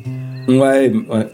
Et j'ai peur que c'est pour une raison con, c'est que DeepL s'est pas emmerdé avec. Pardon, excusez la vulgarité. DeepL s'embête pas avec les algos d'IA. En fait, j'ai l'impression qu'ils font juste une recherche. euh, Sur le contexte, enfin sur tout ce qu'on sur- leur a ouais, donné. ils cherchent le, Mm. ils cherchent le corpus et ils Ouais. trouvent une phrase similaire et dit quand on te dit ça, tu réponds ça. Et du coup, plutôt que de s'embêter à encoder euh, de- des espaces latents et des attention head, ils prennent la réponse la plus souvent donnée. Comme ça, euh, quand il y a un mec qui dit oh, What's up, euh, what's up, bro? Bah, dans- si tu regardes Internet, tu sais que tu qu'il faut utiliser une phrase dans un registre similaire. Quoi. D'accord. Alors, Mais c'est comme il Oui. y a des cas. euh, Il y, a- il y a une blague en data science qui dit qu'au final on fait juste des decisions, enfin des if et des else. Euh, c'est rigolo parce que c'est vrai en fait. Et en fait il y a des cas dans la génération de texte où des chaînes de Markov mar- marchent encore mieux selon ce que tu veux faire que euh, une IA hyper compliquée avec 750 milliards de paramètres. Quoi. Euh, J'ai deux questions de Copa sur, euh, sur l'apprentissage renforcé, l'intelligence artificielle. On a déjà fait des trajectoires là-dessus, donc je vous, je vous laisse re- revenir sur ces épisodes-là. Question de Goncharov. Euh, Sait-on, alors peut-être qui concerne Alia, sait-on avec précision et certitude alors, c'est quand même compliqué, ou même avec imprécision et incertitude, je dirais. Comment le cerveau fonctionne pour apprendre et utiliser des mots? Alors en 10 minutes, allez. Non, mais en plus c'est pas. C'est vrai que moi je suis plutôt une linguiste qui travaille sur corpus et, sur les vrais enfants et je regarde pas euh, leur cerveau, mais il y a des neurolinguistes et, euh, vraiment des, centaines et des centaines d'études sur comment euh, les enfants apprennent les mots ou les enfants apprennent les énoncés. donc oui, on commence à en savoir pas mal. Mais il y a encore de grandes parts de mystère. Question de Shuga9. Euh, que pensez-vous de l'échange qui s'est passé entre deux IA et qui ont inventé un langage dans lequel elles communiquaient? J'ai pas cette. J'ai pas cette. euh, Ah, bah alors, c'est intéressant, à l'aune de ce qu'on vient de, de ce que nous a dit Alia aujourd'hui. Effectivement, donc, je rappelle, c'était. euh, c'est pas Tay Non, c'était. Facebook. Non, non, c'était Facebook qui avait mis. donc, ils avaient mis deux IA face à face, mais avec un objectif de faire une transaction monétaire, on va dire, et évi- évidemment de faire la transaction la meilleure possible. Donc, l'expérience était intéressante parce que là, le langage, il servait un objectif précis qui était de euh, faire l'échange le plus intéressant. Et du coup, c'est marrant par rapport à ce qu'on a dit tout à l'heure, les IA, plutôt que de s'embêter à construire des phrases compliquées, vu que de toute façon elles s'adressaient à notre IA, elles ont fini par faire un langage à base de be be be, ba be, ba ba ba be be be. Et en fait, comme de toute façon l'objectif était clair, limité dans le temps et dans l'espace, et hyper précis, il n'y a pas de raison d'aller faire des structures. Enfin, visiblement, de ce qu'on en voit là. Euh, donc techniquement, en fait, il y avait du reinforcement learning couplé à des LSTM, c'est-à-dire qu'on n'était pas dans le cas d'essayer de reproduire des textes existants. Le but, c'était vraiment de générer des suites de mots qui provoquent, euh, qui donnent à l'autre IA euh, l'envie de donner ses sous. Et ben, le langage développé, il était juste à base. Il y avait 4-5 tournures très, très très faciles, pardon. Il y avait juste 4-5 formes de phrases hyper simples, mais en fait qui suffisaient amplement pour l'objectif à remplir. Parce que finalement, quand tu évolues en vase clos, j'imagine que avoir euh, dire juste be be be et be be be be, eh ben, ça exprime euh, suffisamment de choses pour ce que tu as à faire. Donc en fait, le langage, il ne sert que pour le dialogue homme-machine, pas pour le dialogue machine-machine. Non, mais il n'y a pas de raison. Enfin, ah C'est-à-dire que bah, le l'IA s'adapte à l'homme quand il y en a besoin. Alors, c'est. Ouais. Mais ça me fait penser un petit peu peut-être aux prisonniers, ou enfin aux gens qui sont en isolement, les gens qui sont sur des îles désertes, tout ça, ils sont tout seuls et ils régressent dans le langage parce qu'ils n'ont plus besoin de l'exprimer. Donc moi, toujours en tant que parent, il y, a, il y, a, une question euh, qui est rigolote quand tu apprends le français à des enfants. Donc le français euh, à l'école, euh, ils doivent apprendre à écrire correctement le français avec toutes les règles de grammaire, de conjugaison et d'orthographe qui existent. Et il y a pléthore de règles qui n'ont pas de sens euh, enfin pléthore d'exceptions en fait. Autant les règles, les enfants arrivent à les retenir, autant quand tout d'un coup tu te retrouves à avoir un verbe qui se conjugue euh, sans S, alors que tous les autres verbes il faut mettre un S. Mes enfants ils me disent mais pourquoi on fait ça? Et en fait ça c'est des ça ne sert pas le langage en fait. Ces, ces, ces exceptions elles servent à rien. C'est juste de l'historique qui est dû à l'étymologie Enfin, j'en sais rien d'ailleurs, je suis incapable de répondre à mes enfants. Il y a un très beau hein. euh, TED Talk là-dessus, en français d'ailleurs. Il faudrait qu'on le retrouve pour le mettre, le poster sur l'émission, euh, sur euh, à, quel point euh, l'orthographe, euh, bah, elle, est, elle est marquée par, par, par son histoire, mais ça sert pas à, à grand-chose d'autre que de la rappeler, cette histoire. Alors, et d'ailleurs, il y a, un, il y a un... c'est pareil, je pense que vous retrouverez assez, assez facilement sur Internet. D'un point de vue transmission de l'info et mathématique, le langage humain est pas du tout optimal. Mm il est bourré de caractères qui ne servent à rien. Enfin, l'écrit, tu veux dire L'écrit, l'écrit, Pas le langage. Oui, du coup, oui, euh, et je parle même pas du fait que t'as pas besoin, même en prenant en compte les émotions et l'intersubjectivité dont tu parlais, euh, mettre un S, euh, un, E muet à la fin d'un mot, ça ne sert à rien. Donc d'un point de vue entropie de l'information, si on fait un théorème, si on en revient au théorème de Shannon et tout le bazar, le langage humain est pas du tout optimal. Et du coup, si vous confiez à un algorithme le soin de communiquer, il va pas avoir ce lourd passif euh, qui fait que vous mettez des H pour faire CH au lieu d'avoir une seule lettre, enfin que vous êtes obligé de mettre deux euh, lettres. La plupart, la plupart de mes étudiants le, le font, le font pas non plus. Hein. Il n'y a pas besoin d'aller. non, mais du coup, euh, quand le langage il remplit une fonction, une fonction purement fonctionnelle justement, et qu'il est débarrassé de tous ces oripeaux euh, historiques et, et peut-être esthétiques, Esthétique. quand vous êtes un vieux de l'Académie française, c'est pas du tout optimal, quoi. Alors, une ultime question euh, avant bah, de, clore cette émission, un peu une question éthique et sociétale de Titom. Quand on voit l'évolution de l'IA, finalement, on peut très bien imaginer une IA qui est capable d'écrire une mémoire, capable de comprendre les émotions et de transmettre à travers une voix créée, même si elle ne les ressent pas. Mais est-ce vraiment souhaitable d'avoir une IA qui est capable d'avoir ce genre d'interaction avec un humain Et avec un enfant, par exemple hein? Est-ce souhaitable? Qu'en pensez-vous? Moi je, moi, je dis que c'est oui, parce que ce serait, je pense même, on a même théorisé avec euh, Arnold qu'il y aurait des gens qui tomberaient demain amoureux de, de robots conversationnels. Mais euh, est-ce que, euh, est-ce que vous pensez que c'est, souhaitable, dangereux, ou est-ce que vous n'avez pas d'avis vous voulez, voulez voir d'abord? Bah, Moi, vu ce que tu nous as dit, Alia, je pense que si on élevait un enfant si on faisait élever un enfant par une IA sans justement toutes les expressions corporelles, la euh, comment t'as dit la leçon de la musique, la prosodie, la prosodie. Euh, c'est pas un enfant que t'obtiendras, c'est un, un, psychopathe quoi. Enfin. D'ailleurs, ça arrive. Enfin, c'est-à-dire oui, bah... que, des, que des enfants sont entourés d'adultes qui vont pas bien et qui les maltraitent, et, enfin, qui les maltraitent par euh, le, le, type de langage qu'ils utilisent et, euh, et ça les rend malades. D'accord. Bon. Mais, mais est-ce que c'est souhaitable? De toute façon, enfin, moi, j'ose espérer que ça n'est pas, que ça ne sera pas possible de d'avoir une IA qui, qui puisse berner, euh, berner Après, il y a un domaine, à, du à coup- long terme. Ah, Il y, a un, mais dès- il y a un domaine qui te concerne, Fibre, c'est euh, finalement tout ce qu'on connaît de toi. Enfin, toi, on te connaît mieux, mais par exemple, euh, je ne connais pas euh, Guillaume Musso personnellement, l'écrivain. Tout ce que je connais de Guillaume Musso, c'est ses livres. Pardon, je vais en prendre un autre peut-être. Euh, Mais peu importe, admettons Guillaume Ouais. Musso, et alors Mo- Patrick Modiano. Fina- ah non, je crois que j'aime. non, euh, Alexandre Jardin. Ah non, lui, on le connaît trop. Allez, vas-y, c'est pas grave. Finalement, euh, Guillaume Musso, ça serait une IA. Euh, ça changerait rien dans ma relation avec Guillaume Musso et ses livres. Je les accueillerais de la même manière, quoi. Si demain tu m'apprends que Guillaume Musso, Je c'est. crois qu'une IA écrirait du, bon, peut-être du Guillaume Oui, on mais y- pas du oui, Patrick on- Modiano. Non, mais honnêtement, oui, on y arrivera. Ça, je peux te Ouais, dire que le- le- dans. le- ouais, bah, c'est même déjà le cas, mais le problème c'est que euh, quand on voit l'évolution de l'IA, alors on peut imaginer peut-être qu'aujourd'hui on a un pla- on est à un plafond, mais en fait les- c'est vraiment quand on voit ce qui s'est passé il y a 10 ans, il y a 5 ans à la création de trajectoire et maintenant, mais le progrès il est il est incroyable. Moi même moi ça m'a ça m'a retourné dans mes fondements puisque moi j'étais un, un avocat de bof l'IA de toute façon on verra toujours le on va on verra toujours la faille et là aujourd'hui je- j'en doute vraiment. Donc euh, l'IA qui singe complètement un humain par le langage, pour, à titre personnel, subjectivement, je pense que c'est possible. Avec euh, la- le multidimensionnel, c'est-à-dire euh, Bah, en tout cas, sur la Ça, voix et les gestes. Mais du coup, Celle c'est qui peut-être la vous, euh, prochaine étape, effectivement. celle qui vous fait un Skype, mais vous voyez pas sa tête, elle vous fait un Skype, elle vous parle pendant des heures et que et vous dites et vous êtes dit- et vous dites je suis incapable de vous dire si c'est un humain ou une IA. Mhm. C'est à, à mon avis, c'est peut-être possible même euh, d'ores et déjà dans certains laboratoires. Ah oui, tu l'auras. Enfin, vu l'état de la recherche, dans moins de 5 ans. Ouais.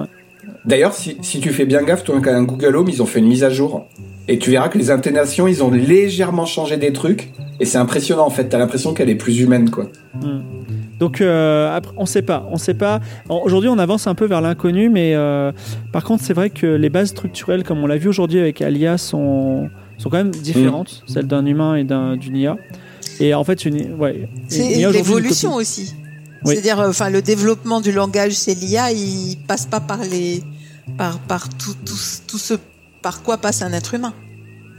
Mais du coup, vu ce que tu nous as dit, je pense que là, on va continuer, mais on va aller dans une impasse. Parce que comme tu dis, euh, Fib, les bases structurelles sont pas bonnes, en fait.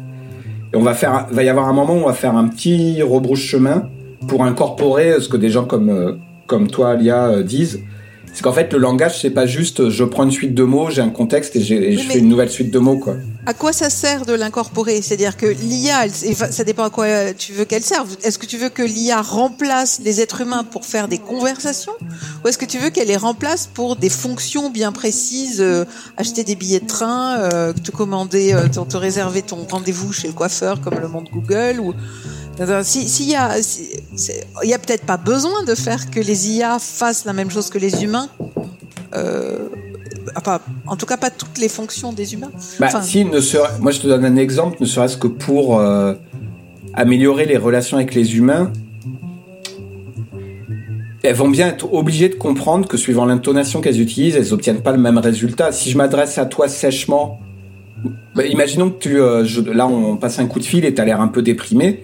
Si je m'adresse à toi sèchement ou si je m'adresse à toi euh, gaiement, le résultat est pas le même. Oui, Mais ça, je coup, pense qu'on va le- pouvoir l'implémenter. Ouais, mais le en choix que je le choix que je vais faire, il va répondre à un objectif qui va être par exemple de te remonter le moral ou, ou de te de t'enfoncer dans ton trou si je suis un psychopathe. Mais euh, et en fait, pour l'instant, les IA ont pas ces objectifs d'intersubjectivité ou de provoquer une émotion chez la personne en Mais face. on fait des IA pourquoi? On fait pas des IA pour euh, pour euh, ça dépend. Si on fait des IA pour Alors, tenir compagnie aux personnes âgées qui sont seules, Alors, alors moi, j'ai un oui, exemple très concret, c'est dans les jeux vidéo. Moi, j'attends de voir une IA qui te ment quoi. Je sais pas si tu joues beaucoup à l'IA, mais euh, actuellement, les textes dans les jeux vidéo, ils sont écrits à l'avance par euh, Ouais. des humains. par des millions de scénaristes comme Fibre. Euh, actuellement, je suis en train de jouer à Baldur's Gate 3, Baldur's Gate 3 pour ceux qui connaissent. Moi, j'attends le moment où, au lieu d'avoir des phrases pré-tirées, les personnages que je rencontre, ils vont essayer de m'entourlouper. Ou alors, euh, moi-même, en leur disant certaines phrases, je vais réussir à les bluffer parce que ils vont pas comprendre. Et en fait, ça, donc ça sera pour l'industrie du jeu vidéo. Mais c'est un exemple où ça serait super d'avoir une IA qui est capable de mentir et qui remplit comme objectif de bluffer l'humain qu'elle a en face, quoi. Par exemple, pour le sud. Et à titre personnel, ça, j'y croyais pas du tout. Vraiment, il y a trois ans, je t'aurais dit, mais impossible, ça marche pas, ringard comme idée, tout ça. Et en, en vrai, aujourd'hui, je dis, ben ouais, c'est c'est le futur. Non, ça, je pense que ça arrivera. Ouais, Ouais, c'est sûr. Mais il doit déjà y avoir de, de l'humour, non, dans les jeux vidéo? Ouais mais il est préécrit. Oui, bien sûr qu'il est préécrit. ouais. Tout est préécrit. Et Dungeon n'est pas écrit. En tout cas, je vous remercie. Il y a eu quelques. Il y a Ek, Ekvelta et euh, Traficote qui nous, qui nous signalent, Alia, que le, le, le TEDx dont tu nous parles, c'est la faute de l'orthographe de. Bah. Arnaud et de Jérôme ça. Piron, qui est également un spectacle.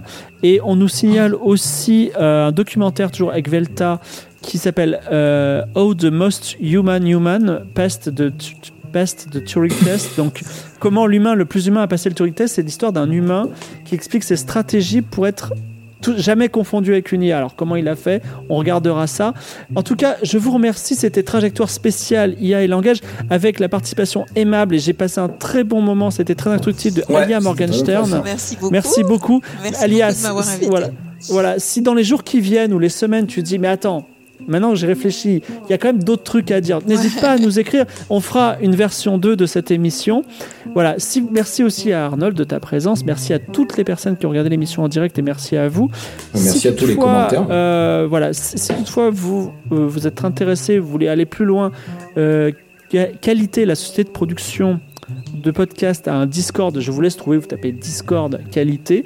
On a également un compte euh, Twitter qui s'appelle Trajectoire avec un S pod comme podcast, Trajectoire pod tout attaché, ou euh, de qualité sur Twitter. Et également, allez, je vous en parle, c'est comme ça. On a un petit Patreon, vous voulez donner de l'argent parce que on a travaillé et vous avez eu ça gratuitement, c'est quand même cool. C'est sur patreon.com slash de qualité. Vous, il y a un petit pledge spécial trajectoire à 3,14€, euh, voilà, pour faire la euh, pi. Merci encore et puis euh, ben à bientôt et merci. Au revoir. Je fais un dernier petit clap pour Gislin. Voilà. Au revoir à tous.